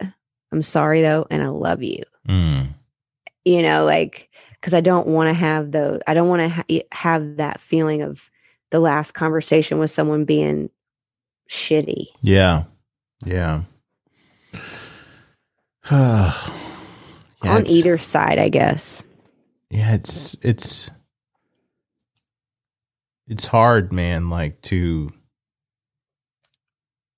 know what the next second's going to be like. So like yeah, that mentality that you have to try to mend something, it's like with people like that are spouses, they're like I don't want to go to bed angry. You know, it's the whole thing it's just like, you know, is it really like if that person was not here tomorrow, would that argument be worth you know, whatever the argument was, was it be worth that weight, like they say? And it's just like generally it's not, you know, Do you and Raul go to bed mad at each other? all the time. all the time. Well, you better start making that right. Why do I have to make it right? I'm not the one that's fucking up. Well, I guess both of you could. uh you know it's like with him and i it's like the we did go a period of time this year we went like three months without talking and like Really? yeah yeah yeah so like And living together? yeah so like if you'll notice you'll go back like and listen to a lot of podcasts that he wasn't on it was during that time Really? yeah so Well, he's not on this one, so we hit another we hit another uh silent another three months going up. But you know, it's just like it was a it was a thing where I just got tired of his attitude, man. It was just like he was just he was just being really like he would just say shit and I'll be like, Why are you saying that? Like that shit's old, man. Like Mhm. and um so yeah, I just one day I was like, you know, I'm just not gonna talk to him for a bit. And then I remember before one time he said like, "Oh, you, you'll go like a week and then we'll be talking again."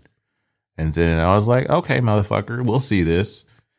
And you're so like, just prove yeah, just proving a point, man. So then it went like three months, but uh, you know, I don't know. It's just it's just uh, you shouldn't you shouldn't let ticky tack shit, I guess, ruin a friendship. But also, you got to look at the other person and be like, they shouldn't do stuff intentionally to annoy annoy the other person. yeah. You know, so it's like it's 50 50. Yeah. It's a give and it's a give and take too. Yeah. you know i had um i had a, a friend that i didn't speak to here in portland for a while. Um and this was you know as i was like learning about um my codependency and you know, being the the uplifter of a codependent relationship and being the strong person and, you know, helping that person make it through whatever they're going through. And I had a friend where it's like the couple of times I'd asked for some help, they couldn't they, they couldn't they couldn't show up, Yeah. you know. And I'm the type of person where I don't typically ask for help. Mm-hmm. Um, and the the couple of times I needed some help with just silly things too, like you know, can you drive me to AutoZone so I can get a new car battery Mm-hmm. or something? You know, um, they couldn't show up, and I just was like, you know what, I don't need that person in my life because I show up for them, and the the two times I needed them to show up for me, they couldn't. Yeah. um fuck that you know? So we went a long period of time. We didn't speak for probably over a year. And one day that friend just reached out to me and was like hey like can we go and grab dinner? Uh, you know i'd really like to chat and catch up with you. And they apologized you know like and i guess realized that you know they didn't they didn't they didn't pull the weight in the friendship Mm-hmm. you know they didn't they didn't come and show up when it was necessary Yeah. which i appreciated that um and took a while but they did it you know Yeah, I don't know why uh some people would it they're so oblivious to the things that they're doing.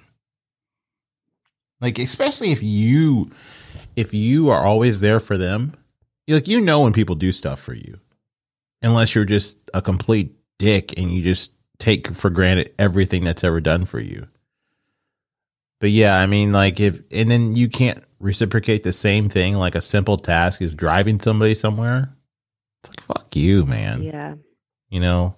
yeah Sometimes you do got to walk wrapped- away for your your own you know mental health. yeah yeah one i would say too like with age um quality over quantity Mm.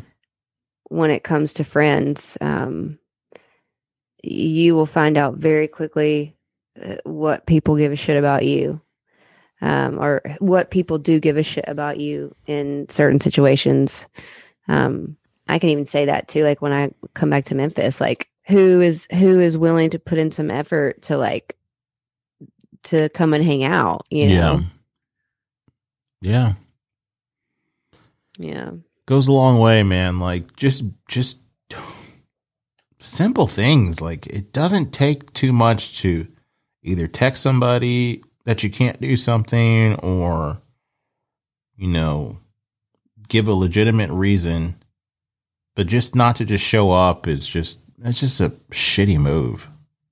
hmm Well, again, I, I think people get so caught up in their own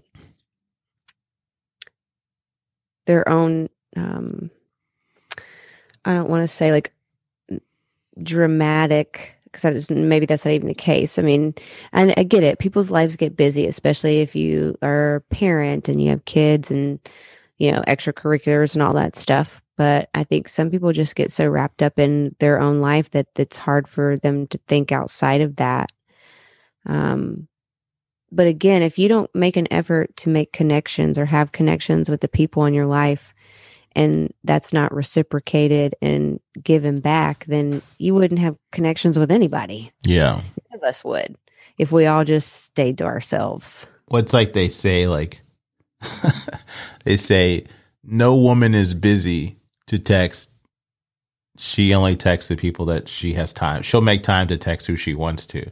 And it's just with people like anybody that says they're too busy to do something really isn't too busy. You you can allocate the time to do stuff if you really want to do it. Yeah. You make time for the things that are important to you. Yeah. you or make time for the things that interest you or that you know that you want to do Yeah, that's why I, like I like I was telling you earlier about excuses. Like people always make up excuses why shit doesn't get done, but then they'll do they'll have time for other things that in the grand scheme of things are not that important.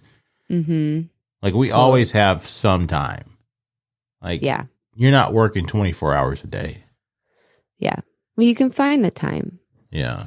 if you really want to i like this conversation we have because it leads into a quote um At the end of life, what really matters is not what we bought, but what we built, not what we got, but what we shared, not our competence, but our character, and not our success, but our significance. Live a life that matters, live a life of love. That's an unknown author. Live a life of love. hmm So, at the end of life, what really matters is not what we bought, but what we built, not what we got, but what we shared, not our competence, but our character, not our success, but our significance. Live a life that matters, live a life of love. Yeah, it's like they um they say like we always are working for things that make us have to work. So like, you know, we buy a house, we buy a car, and then we're having to work all the time to pay for those things. And then at the end of the day, it's like you can't take any of that shit with you. Mm-mm. Yeah. That's one thing um, that I did. Um, I moved from like a, a, not a huge house, but a fairly big house that I was renting into this, the apartment that I'm in now. And it felt so good to shed stuff, Mhm. like just things that I had collected to fit into this house that I didn't need. I was just filling space, Yeah. you know? And then even after COVID, I've like gotten rid of stuff Mm. in this apartment.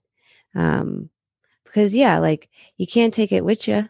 And it's like, what, what happens when, if you go, your, your poor family and friends have to come and collect all your shit. Yeah. you know, like, yeah, they it's so true. gather your belongings. Yeah, it's um we do accumulate a lot of excess shit. And you never realize how much shit you have until you have to move. Oh yeah. It's like, fuck, man, I don't think I have that much stuff. And then it's like a whole day's worth like packing up shit and then moving back and forth. And it's like, fuck, man. Did you come back with a bunch of souvenirs and stuff? Um I bought a couple of things. I bought Yeah. two masks and then I bought um two statues, like the little wooden statues. Mm-hmm. And then I bought like so so when we first got there, right? We go to this place and they were like uh it was like a coffee a coffee tour, right? So we go up in this like mountain or whatever. And these people they they make their own they they grow their own coffee beans um and then they they roast them and all this other stuff and they sell them. And then so we go there and these people are like, "Hey, I made these uh these paintings." They're like looks like they're on like banana leaves or something. And we're like, "Okay, we're to go do this." And then we went to see this like beautiful waterfall. So we had to like walk up this whole thing to go to this waterfall. So we get back and the people are like, "Yeah, this is from my village and I painted these and blah blah blah." And they're like, you know, give us whole spiel. And this is the first interaction we really have with any Tanzanian people, right? So like, okay, we're all like, okay, we'll bu- buy that one, we'll buy this one. I ended up buying like three three paintings, right? Because they're like, you know, we made these from hand. Go down the fucking road, same fucking paintings all over the fucking place, man. they fucking hustle the fuck out of us, you know. So like, I go to get some money. Stupid, uh, stupid Americans. yeah. So I go to get some money and this guy's like showing me these fucking paintings and he's like, Yeah, I paint I was like, No, bitch, I have that same fucking painting, man. Like so like you know, I don't know where they're getting these paintings from, like maybe from China or something. So, but yeah, like all down the road, they're like selling the same shit to like tourists. But yeah, so I have three of those, and then um, they're they're cool looking, but you know, there's I just don't know what the real history is behind them, you know, or where they're getting them from. But some of the stuff I got, I think is you know, because I have these like wooden things. I'll I'll send you a picture later, but they're like it's a man, and a woman, and you can tell they're like carved out of fucking a tree trunk or some shit. But yeah, I got that, and then uh, I bought Raul that bracelet. I didn't want to bring too much stuff back because I didn't want my bag to be overweight. I didn't want to carry all that shit on the plane too. Yeah. yeah. I was going to ask, like, did you ship it back or? No, no, I brought them all back with me. But yeah, Yeah. for the most part, it was just, you know, kind of small stuff that I brought back. I think the masks were probably the biggest thing because I got one in my bedroom, I had one in the hallway. I think mm, I might have seen those posts. I don't remember. I'll take pictures of it for you. Yeah. But uh, yeah, I, you know, there's a I saw some cool shit. They had some cool shit, and it's not expensive over there. You know, for Right. what we would pay for some of the stuff I bought. You know, that you know having this house, I could have got for over there for a lot cheaper.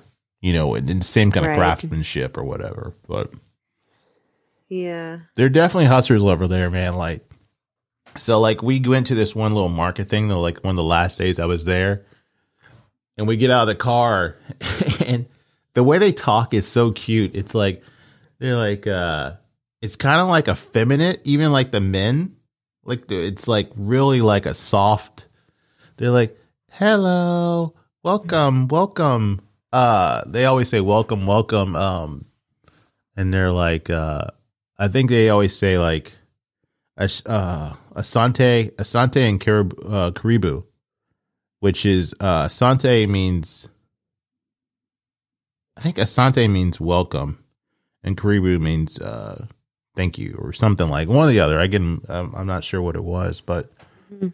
but like we get out of the car and they're like, come to my shop, come to my, and it's like, we're like celebrities, you know, like they're all like fucking coming up to us and all this other shit. But They're probably thinking to, this, to themselves, like, if this person is traveling during a pandemic, they've got some money to spend. Yeah. Yeah. And the thing about there too, you got to learn how to haggle prices. So we didn't know that when we first got, you know, I know that's how it is in Thailand, too. yeah. So we got taken, you know, not taken, taken advantage of, but when they told us about the, you know, the sob story about it was their fucking art and those sort of shit. Like I think Yeah. I paid like $15 American for something I probably could have got like for $4, you Yeah. know, over there. But That fifteen dollars went a long way for that. Yeah, it is what it is. family. but uh yeah like i think i got those i got a mask and oh i bought a like a, a dagger i got a dagger Hmm. and then i got You got- to bring that on the airplane. well i packed it in my luggage in my uh under the under the plane luggage Mhm. so i got a dagger i got the two statues and i got a mask no i didn't get the mask from there so i got the dagger the two statues a magnet and a keychain for like 30,000 shillings or something so i think that's like what is that it wasn't very much It sounds like a lot just because you're in the thousands. yeah. Cause yeah, like uh I think a shilling is um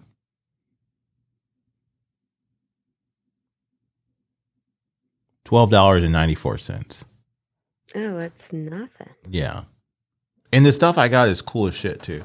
And I think I paid I think I paid like maybe 20 bucks, 20 cuz they'll So I went in one place and they're like give me a price, give me a price cuz they'll always start out super high. They'll be like 150 bucks.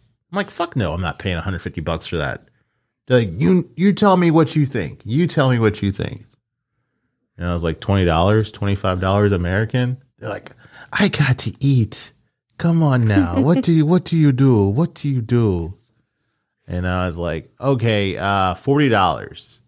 Ah, 45 45 and so like i ended up like getting it down to like 35 or 45 dollars i think for the first mask Yeah. i bought and then the other one i got i think i got i paid like i know i paid less for the second one i bought and the second one i got, bought is a lot bigger and it's got more detail Yeah. so my haggling skills got better as i was there Yeah, my friend uh, Chris, when he went to Thailand, he said it's the same same thing. You're constantly like, let's make a deal with Yeah. all the street vendors. Yeah, they say like generally you should try to get it fifty percent less than what, or or at least fifty percent of their initial offer. hmm So, like I said, they generally start super high. Like it's generally, like I said, their average price was like one forty. It didn't matter what the fuck it was. They were like one forty. I'm like, no. Well, did they did they try to upsell you on Raul's bracelet? So you know how I bought the bracelet. So I went to uh I went to to get some money and you know, it's right by the ATM so they know what I'm fucking doing. Yeah. So I'm getting money out of the ATM and they come up and they're like, you know, buy this bracelet. And I'm like, no, I don't I don't want anything. Like, go, please go away. And then like this one guy was like, he just they're really persistent. And then I was just like, here, take take some money. I just gave him money to go away, you know. And then the one guy was like, Yeah, I'll buy that bracelet. No, actually, I think I bought the bracelet before. Did I buy that bracelet?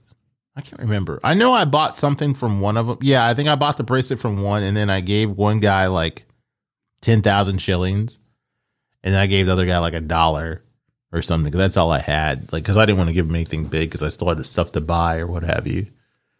But Yeah. you know, generally, like I said, they're they're really aggressive though. Like they come out of the fucking woodworks. They're like just always like buy, buy, buy, buy, buy, buy, buy. But Yeah. I try to be as polite as possible with them. Yeah. because I understand Well, they're trying to make money. You know? I was gonna say, I'm sure that they're um, and there's not a lot of tourists. right, and I'm sure that their job options are limited as well. So. Yeah, yeah. So, I mean, overall, they were they weren't rude people. You know, they were really nice people. They're just aggressively. This one guy called himself Mister Promotion. He's like, I'm Mister Promotion, and then because I was trying to buy like I had to buy a backpack while I was over there, so I ended up getting like a really nice backpack because my backpack tore. Um, while I was there, and I got a really nice backpack for like twenty five bucks. So you can buy like decent shit, you know, for a fair price. Right. But um I don't know. Like I said, it's it's uh it's definitely an experience, man. I I I I recommend anybody to if you have the means or the time to travel somewhere else and see how other people live. Yeah. I want to go to Ireland. I want to go to Ireland and Scotland, and I just want to like, I want to travel to pub to pub and just sit next to old men at the bar and just like pick their brains. I've heard you can go to like you can travel all of Ireland within like a day. That's how Yeah. small it is. Yeah, I definitely want to do like a self guided car tour, you know. Yeah. um, my friend Chris that went to Thailand some years back, um, he recommends to anyone that when you go, like you have to get, um, you can get really inexpensive tailored suits there. I've heard that. So you'll have to get yourself a nice tailored suit. He he walked away with like two of them. Yeah, they were. I don't. I think this was in China. My friend said the same thing was similar, but he Mhm. said they. I think he got like a couple of shirts and some suits or whatever for le- way less than you would pay for tailor shit here, and it was done the same day. Yeah. Yep. it's just fucking crazy. Yeah. But yeah, when you go to um Ireland, yeah, I heard like it said you can pretty much travel it the whole day. You can see everything. But Yeah. Who knows when they'll open up? I don't know, man. Maybe I could say the whole is vaccine and I don't know. Just like fingers crossed that it does its job. because what is it? Most of them are like 95%, right? 92 to 95%. Yeah. And I think that Fauci guy said he would have been happy with 70, percent success Right. rate, you know? Yeah. So, Yeah, I mean 95, that's huge. Um yeah. It'd be interesting. And hopefully it I mean, I'm optimistic. I'm hoping that it does what what it what we need it to do to life back to somewhat normal. and then, you know, maybe it's one of those things too. We've been exposed to it for almost a year now. Mhm. Like maybe it's just one of those things like our bodies are just, okay, this is something I've seen before. you know, Mhm. and try to knock it out. Or I guess maybe I'm- some of us too will start taking care of ourselves better and boost our own immunity. You know, Yes. like luckily, like knock on wood, you know, I've been around some pretty sketchy things during all this, and I haven't had knowingly had it. You know, because I know I've been tested once and I didn't have it, and Yeah. you know, I've lived with somebody that's had it. So, like I said, not saying I won't mm. get it or I haven't. Maybe I've had it and I just it didn't affect me like it affects somebody else. But Yeah. hopefully, it gets to the point where most of us can fight it off, and you know, there's so. people I stop guess I dying, More or less worry about like residual effects or like the heart issues and lung issues or whatever. and- Yeah, Yeah, I mean, like a, a mild, a mild um, residual effect that I was reading about um, a few weeks ago is people that are, have lost their sense of smell and taste. yeah, That when their olfactory starts to repair itself, it repairs it um, erroneously. So your your nerve, the nerve endings don't like, I guess, um, bond back together um, properly. I don't know if I'm using the right scientific terminology here, but um, things that you thought smelt good or tasted good previously mm-hmm. taste absolutely disgusting and smell like putrid to you. A lot of really, people, um, a lot of the people they interviewed said that like the smell of coffee smells like burnt rubber Mm. or like tar. Um, certain certain um, foods smell like you know putrid, like dead carcass to people and stuff. really. That would that would suck. Well, you know, it's like they talk about how there's some it's some kind of fruit you can eat. I think it's a fruit or a berry or something. You eat it, and then it makes shit taste good. And then also there's that thing where I think it's like a tick, where it makes people allergic to meat. What? Yeah, there's some tick. I think it's a tick. It's something bites you, and it makes people allergic to meat, so they don't want meat anymore. oh yeah, I've heard about this. So you know, it is weird that you know nature can change your natural course or what you Yeah. you know what you thought was nice at one time or I don't know. It, it's it's a weird virus, man. It It's not is. some. It's not something to play. Like I, like I said before on here. I think last time we talked, but it's it's something you you can't fear, but you have to respect. Right. There was um um place in Missouri where they predominantly, you know, conservative town, predominantly anti-masker community. And there was this 13 year old boy that died on Halloween from COVID complications. And it like completely has changed the community's mindset around the virus and masks because it's unheard of to hear of a adolescent.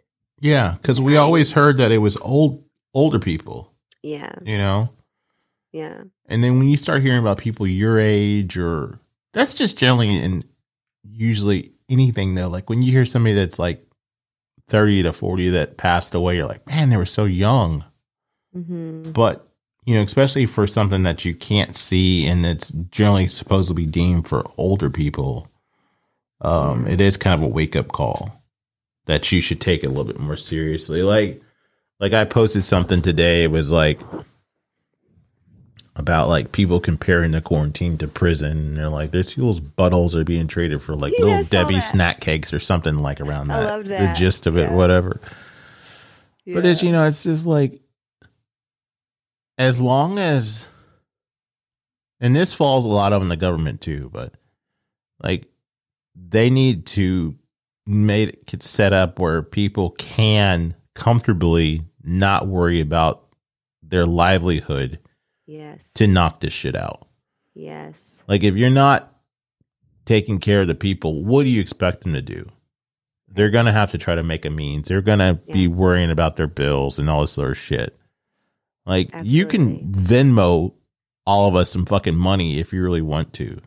You know, like there's ways that they can get people taken care of financially. Yeah. It wasn't handled properly from the beginning. And we could have, we could have I don't think we, we obviously we couldn't have prevented it hmm um and you know totally but we we wouldn't be where we're at right now um if the government could have said okay here's what we're doing. We're shutting shit down but everybody's going to be taken care of. No one's going to get evicted. Mortgages are going to be put on pause. Your you know loans are going to be put on pause. Rents on pause. And we're going to make sure that you have money to get through this. Yeah. Because I saw something today. It was like, I guess Canada is 40% of what we have. So, say Mhm. we have 100%, there's 40%. mm-hmm. So, and you know, it's the same land. right so, I mean, I think too, and again, I know that this like puts more restrictions on stuff, and people don't like that. But it, again, remember, this is this is all temporary, and it could be a lot shorter period of time if the right actions were taken from the beginning. yeah. Um, but I do think that we could have benefited from, um, you know, stay in your own state ordinances. hmm And because over the summer, the amount of people road tripping out here to go to wine country was Yeah. ridiculous.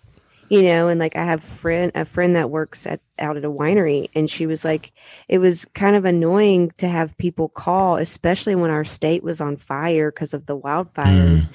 to call the winery and be like so are you guys still going to be open with COVID and the wildfires happening? And she Yeah. was, you know, she wanted to be like, "Fuck you! Like, why are you traveling here right now? Yeah. And do you realize what's going on? Like, our fucking state is on fire. You can't even breathe outside. Why do you even want to come here? yeah. Like, if if they if we would have done a harder lockdown at the beginning, I think that it would have done us some good. And I mean, there's countries that did that, and they're seeing the benefits of it hmm and their case numbers are not nearly as high.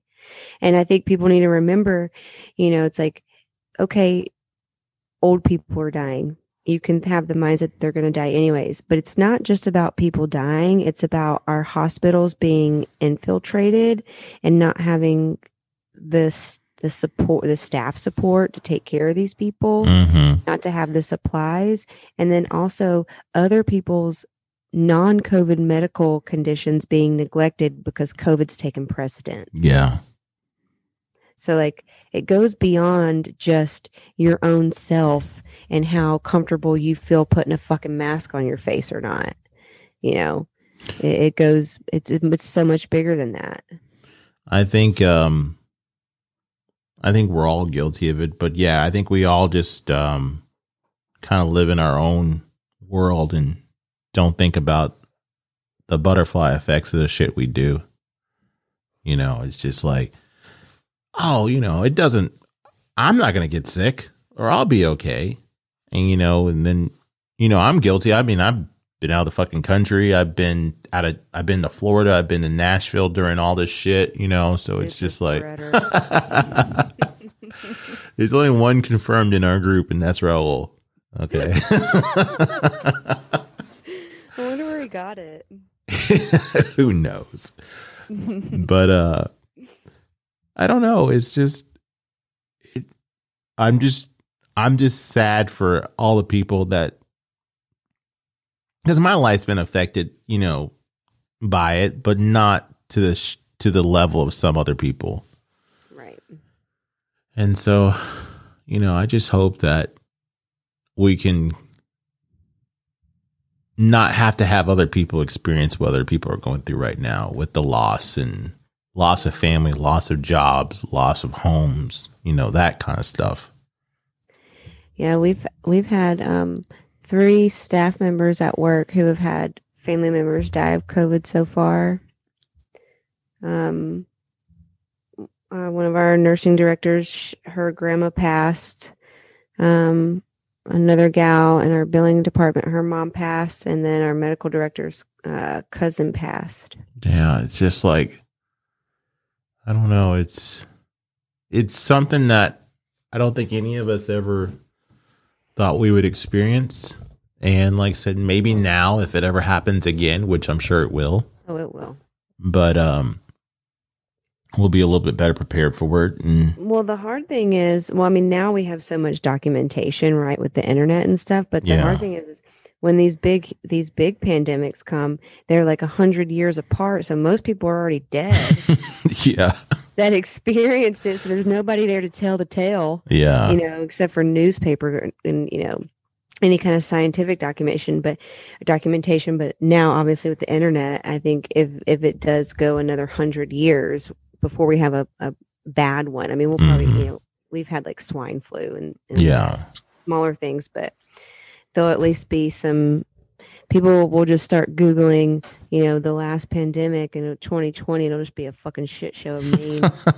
That's how they'll make their decisions. It'll be idiocracy. Oh god, yeah. You mean you mean you drink like the water from the toilet bowl?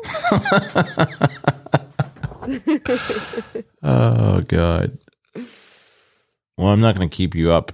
Um, do you have one more that you want to read? No, I have. Um, I just have our usual. Um, Oh, advice for people. Advice for people. Okay. Yeah. Oh, I want to try something too next time. I want to do um two truths and a lie. Okay. So I have to tell it, a, or do you ask? No, you have to tell two lies or two truths and one lie, and we have to tell if we can tell if which one's the lie. Oh man. So that's your assignment. Okay. Okay, I'm writing this down. I actually, when um, when I was at uh, Ole Miss, I did a a live um, real world interview on campus. Oh, did you really? Yeah, and that was one of the questions they asked the group I was in was what are, tell us two truths and a lie. so you should have some experience. So you could have used your being on Real World uh, as a, a truth or a lie, and I would have probably thought that was a lie. Oh, well, I wasn't on it. No, but I'm saying you interviewed like interviewed, I would have thought, nah, she would never interview for that show. Was it I real did, I- world, real world, or road rules? It was real world. I I did um I did the live interview. I also sent in a, a tape one year too. Oh, really? Which season were you trying to get I, on? I loved the real world. Um, I didn't. I don't know. I don't even remember what. Oh, what- okay. Yeah, I mean, like I don't even. I think when I when you audition, I don't think they even tell you what city you're going to be in. I just wanted to be on the show. You're not dramatic enough. They want some people that are going to bring the heat. Like Raul. Raul would do well on that show because he would always aggravate everybody in the house. I would just. I'd I'd play the role of the um of the the annoyed female. I'd be annoyed at everybody's. I'd go in the confessional and just be like, "So let me tell you what this fuckwad did today." See, I always wonder about them. Like when you're talking shit, you've always you've obviously seen the show, so you know they're gonna play it back. yeah. You know what I'm saying? Like I don't understand those people. Well, I guess though when they when it's played, the show's over. Yeah, You know. But I guess maybe it's like this kind of thing too. It's like sometimes you're just talking, and you forget that other people might hear it. yeah.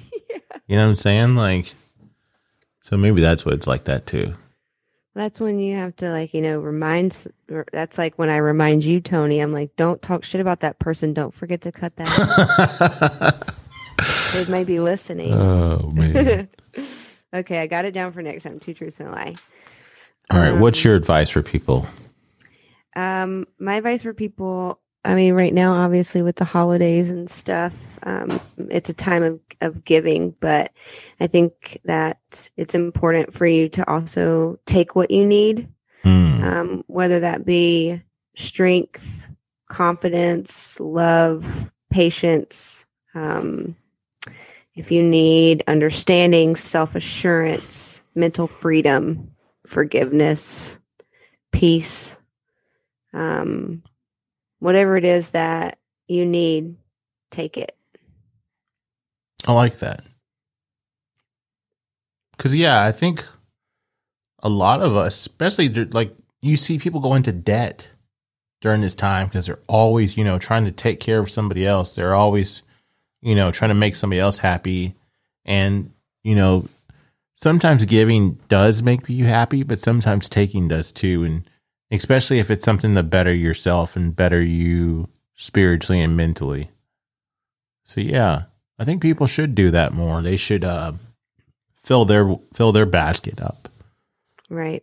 You know, Come into this world alone, you leave this world alone. it's very true. Sounds really sad, but I didn't mean it to sound so sad. I mean, it's true though. Like I, I don't think a lot of us, a lot of us don't really think about our mortality. You know, I think, I think we forget that, you know, we are going to die. yeah. You know, and it's just like, oh, you know, I'll do that tomorrow. I'll do this, you know, whenever. And Tomorrow's not promised. yeah, and that's why I always try to tell, you know, certain people, I'm like, stop putting shit off. Like, if you want to do something, fucking do it, man. Like, I used to always be like, oh yeah, I'll get my passport on this date, or I'll do, I'll, I'll do this, you know, and it's just like, I started bullying myself into doing shit, like buying a ticket before I bought got my passport, or you know, like not waiting for certain friends to be able to go somewhere with me. You know, because like our schedules are not always going to align. Their goals are not always going to align with mine. So it's more important for me to do what benefits me than to have somebody, you know, tagging along just for some kind of comfort. Hmm you know? So yeah you should definitely um fill your basket with things that are beneficial for you and stop always giving up yourself to others. I like that Yeah. one What's your advice for people today? uh i think um, just to remember that what we have may not be a lot, but it may be more than somebody else has. So just to really not take everything for granted. Like take every moment that you have as something precious because you never know like you could be walking down the street and get in a horrible accident and then you lose your legs or you lose a body part or you know you lose your home um lose a family member or friend. You know just don't don't take anything for granted. Like everything that we have is precious all these moments we have that's the time is something that we can never get back most stuff you can generally get back like you know monetary wise or you know stuff like that but Mm, just always um just be appreciative yeah. I like that. I think that especially, you know, around the holidays with you know, you you feel like you need to give, gift people things. mm-hmm. Um and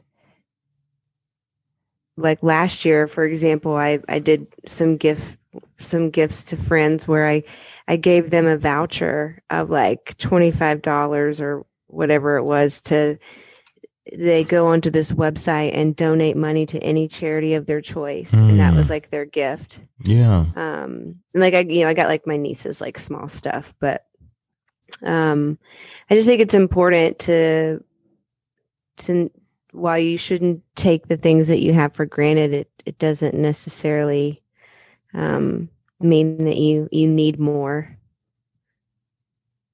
Yeah i think um i think if more of us saw how little other people have it definitely should or i would hope it should change your perspective on on things. Like yeah i mean like i said the, the, some of the stuff i've witnessed here recently and it just really really makes me question what's important and what what do i continue to want to keep putting up with and right. you know what what do i think i can do to help other people too? Like that really like i've always kind of just been a person that wanted to help, like especially less fortunate or homeless people. But when I saw what I saw over there, it, it just really made it more urgent for me to be like, I need to worry about cleaning my side of the street because you know, like I said, it's not guaranteed that I can do something that's going to change the world, but at least I can change the world of one person. Yeah. You know, and so I think, um, like I said, something I can do is give up my time and give up some resources or money or something to Yeah. you know to put my my words to action Right. Well, I think it's important that you guys, you know, are, are doing doing the charity drive that you're doing. And I did want to to bring up spoiler alert if you haven't listened to the Welcome Back show and you were talking about feminine products. Um no, it's hard for females to find free feminine products. Mm. Um, even even at the you know health department level um, or like Planned Parenthood, you can get you can get a you know a lunch sack full of condoms, but um, sanitary napkins and tampons are harder to come by. Um, so much. So I have a story about this. Um, a homeless lady. Um, she hasn't been into our building in a long time, but it was like clockwork. Every month she was coming in, and we used to we, we named her the bathroom bandit. mm-hmm. Um, she would run up to the second floor, lock herself into the bathroom, fill her bag full of all of the tampons, pads. Um, FYI, I work at a fertility clinic. So all the tampons, pads, um, like alcohol wipes. She'd even steal the seat covers. really She'd steal the soap dispenser, the toilet paper. But um, we would, I mean, you know, we'd have to go up there and like escort her out. And one time she said something, we were escorting her out, and we said, you know, you have to stop coming in here and stealing our stuff. And she was like, well, you need to tell the city of Portland then to provide the homeless community, the homeless female community with feminine products. mm, yeah And at that, one of our doctors was like, fuck it. I don't care if she comes in here and steals our tampons. It's fine. Whatever. Like, let her do it. Cause it just kind of hit home, you know? yeah Um, so I think that would probably be a really good thing for you guys to do to do a drive for um, feminine products. And you know, it's funny because insurances will cover the cost of um, um, Viagra, mm. but they won't cover the cost of tampons. so you can get viagra for free or Yeah, at a discounted rate Insurance will cover Viagra. wow Not every single insurance is, will, but there are insurance plans that will cover Viagra, but you can't, insurance won't cover um, tampons, pads, or uh, whatever, Diva cups, whatever you want, um, Midol for, you know, cramps and, Mhm. and body pain, um, which I think is, is insane. I mean, Yeah. there's a, there's a um, jail in Oregon County, Washington, that just last year they got it passed that they would stop charging commissary money for women to have to get tampons. they don't even Charge- get it They're charging tampons in the prisons, charging for tampons in the prisons. i did not that know crazy? that Yeah, that's sad yeah, And you know, like I, I've heard too that like some women have their periods are so bad that they like soak their beds. yeah. At night. debil- yeah, and debilitating pain. Wow. some people um yeah i mean like you would think that you know a, a, like a midol would be something that would be covered under your prescription drug plan if you have it um but they don't you know that's where like the pink tax comes from Mm. you know Yeah, the Wow. women that carry us are the least taken care of. Mm-hmm. right You know, that's because we're just incubators Just I saw something one time. It's like every misogynist came from a woman. yeah isn't that crazy to think Yeah. they don't don't don't respect women enough.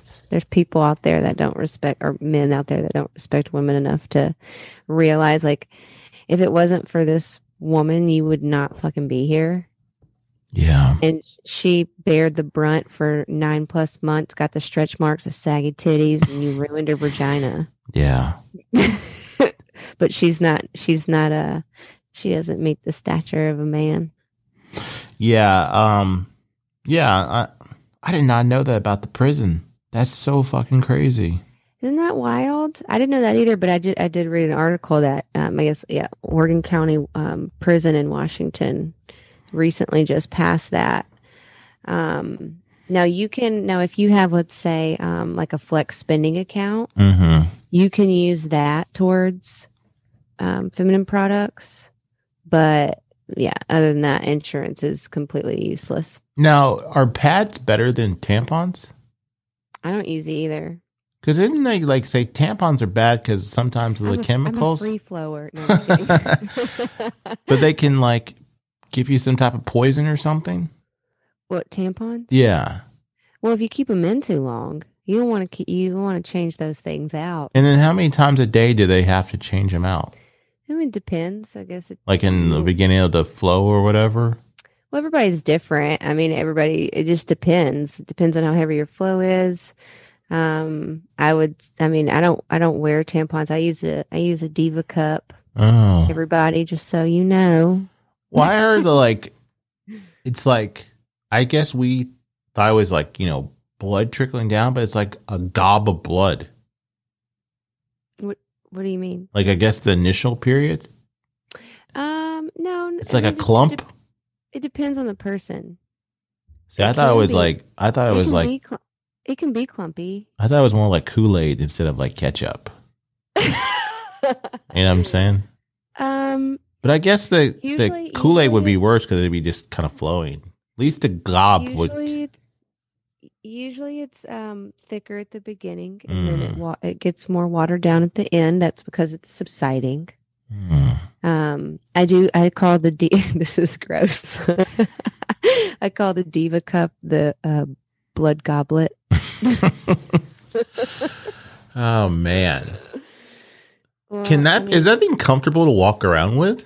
You don't even feel it Really yeah interesting. it's way better it's it's so much better than tampons ladies if you've never used use the diva cup do not be scared it's the best thing you will ever Can you do. buy them on Amazon? Yes. You can I think mine's actually called the Duchess cup. It's not the Diva cup, it's the Duchess cup. You can get the two pack. Yeah, I, that's that's the thing. for it. That's the thing for next month. Then is to um, yeah, I think you guys should do that. That would be that would be great. I think that would be well appreciated in your community. yeah. I did not know. I didn't Make know sure make this sure you yeah, do drive for the tampons and pads and um Midol. All. Okay. Yeah. Okay. That's what I'll do. Goal for um 2021. I like it. Gotta have goals, man. That's right. And especially if they help other people, Mm-hmm. you know. that's yeah, that's huge, right? Help if you want to help yourself, help other people. One hundred percent. Especially like I said, like, you know, the less fortunate that can't afford it. You know, like I always just heard like sometimes women would go and get like t- paper towels and you know use those to stop the bleeding. Yep. Damn. Yeah.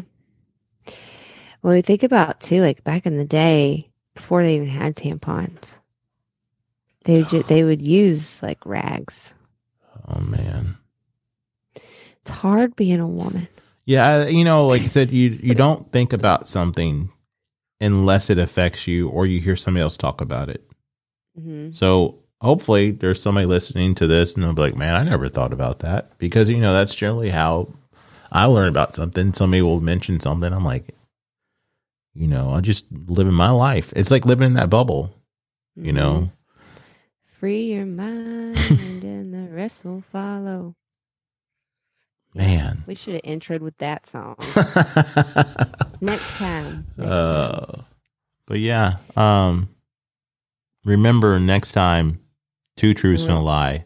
Two truths. and- Are you play, Are you playing this game too? Yeah, yeah, I'll I'll do it too. Okay. I'll think of Well, something. Raul, if you're listening, you can't come. yeah. we're we're kicking you out of Montgomery's moment. I mean, No, we won't. We'll it's it's just back. like he's here because he probably wouldn't have said anything anyways. That's not true. He would have mispronounced some words. I'm sorry. Yeah. Raul is going to come back. He's going to tell us two truths and a lie. And he's going to have some definitions for us, some enunciations. All right. Well, I appreciate it. Yeah, me too. It was good. All right. Glad, glad we figured out the technical Oh yeah, yeah, yeah.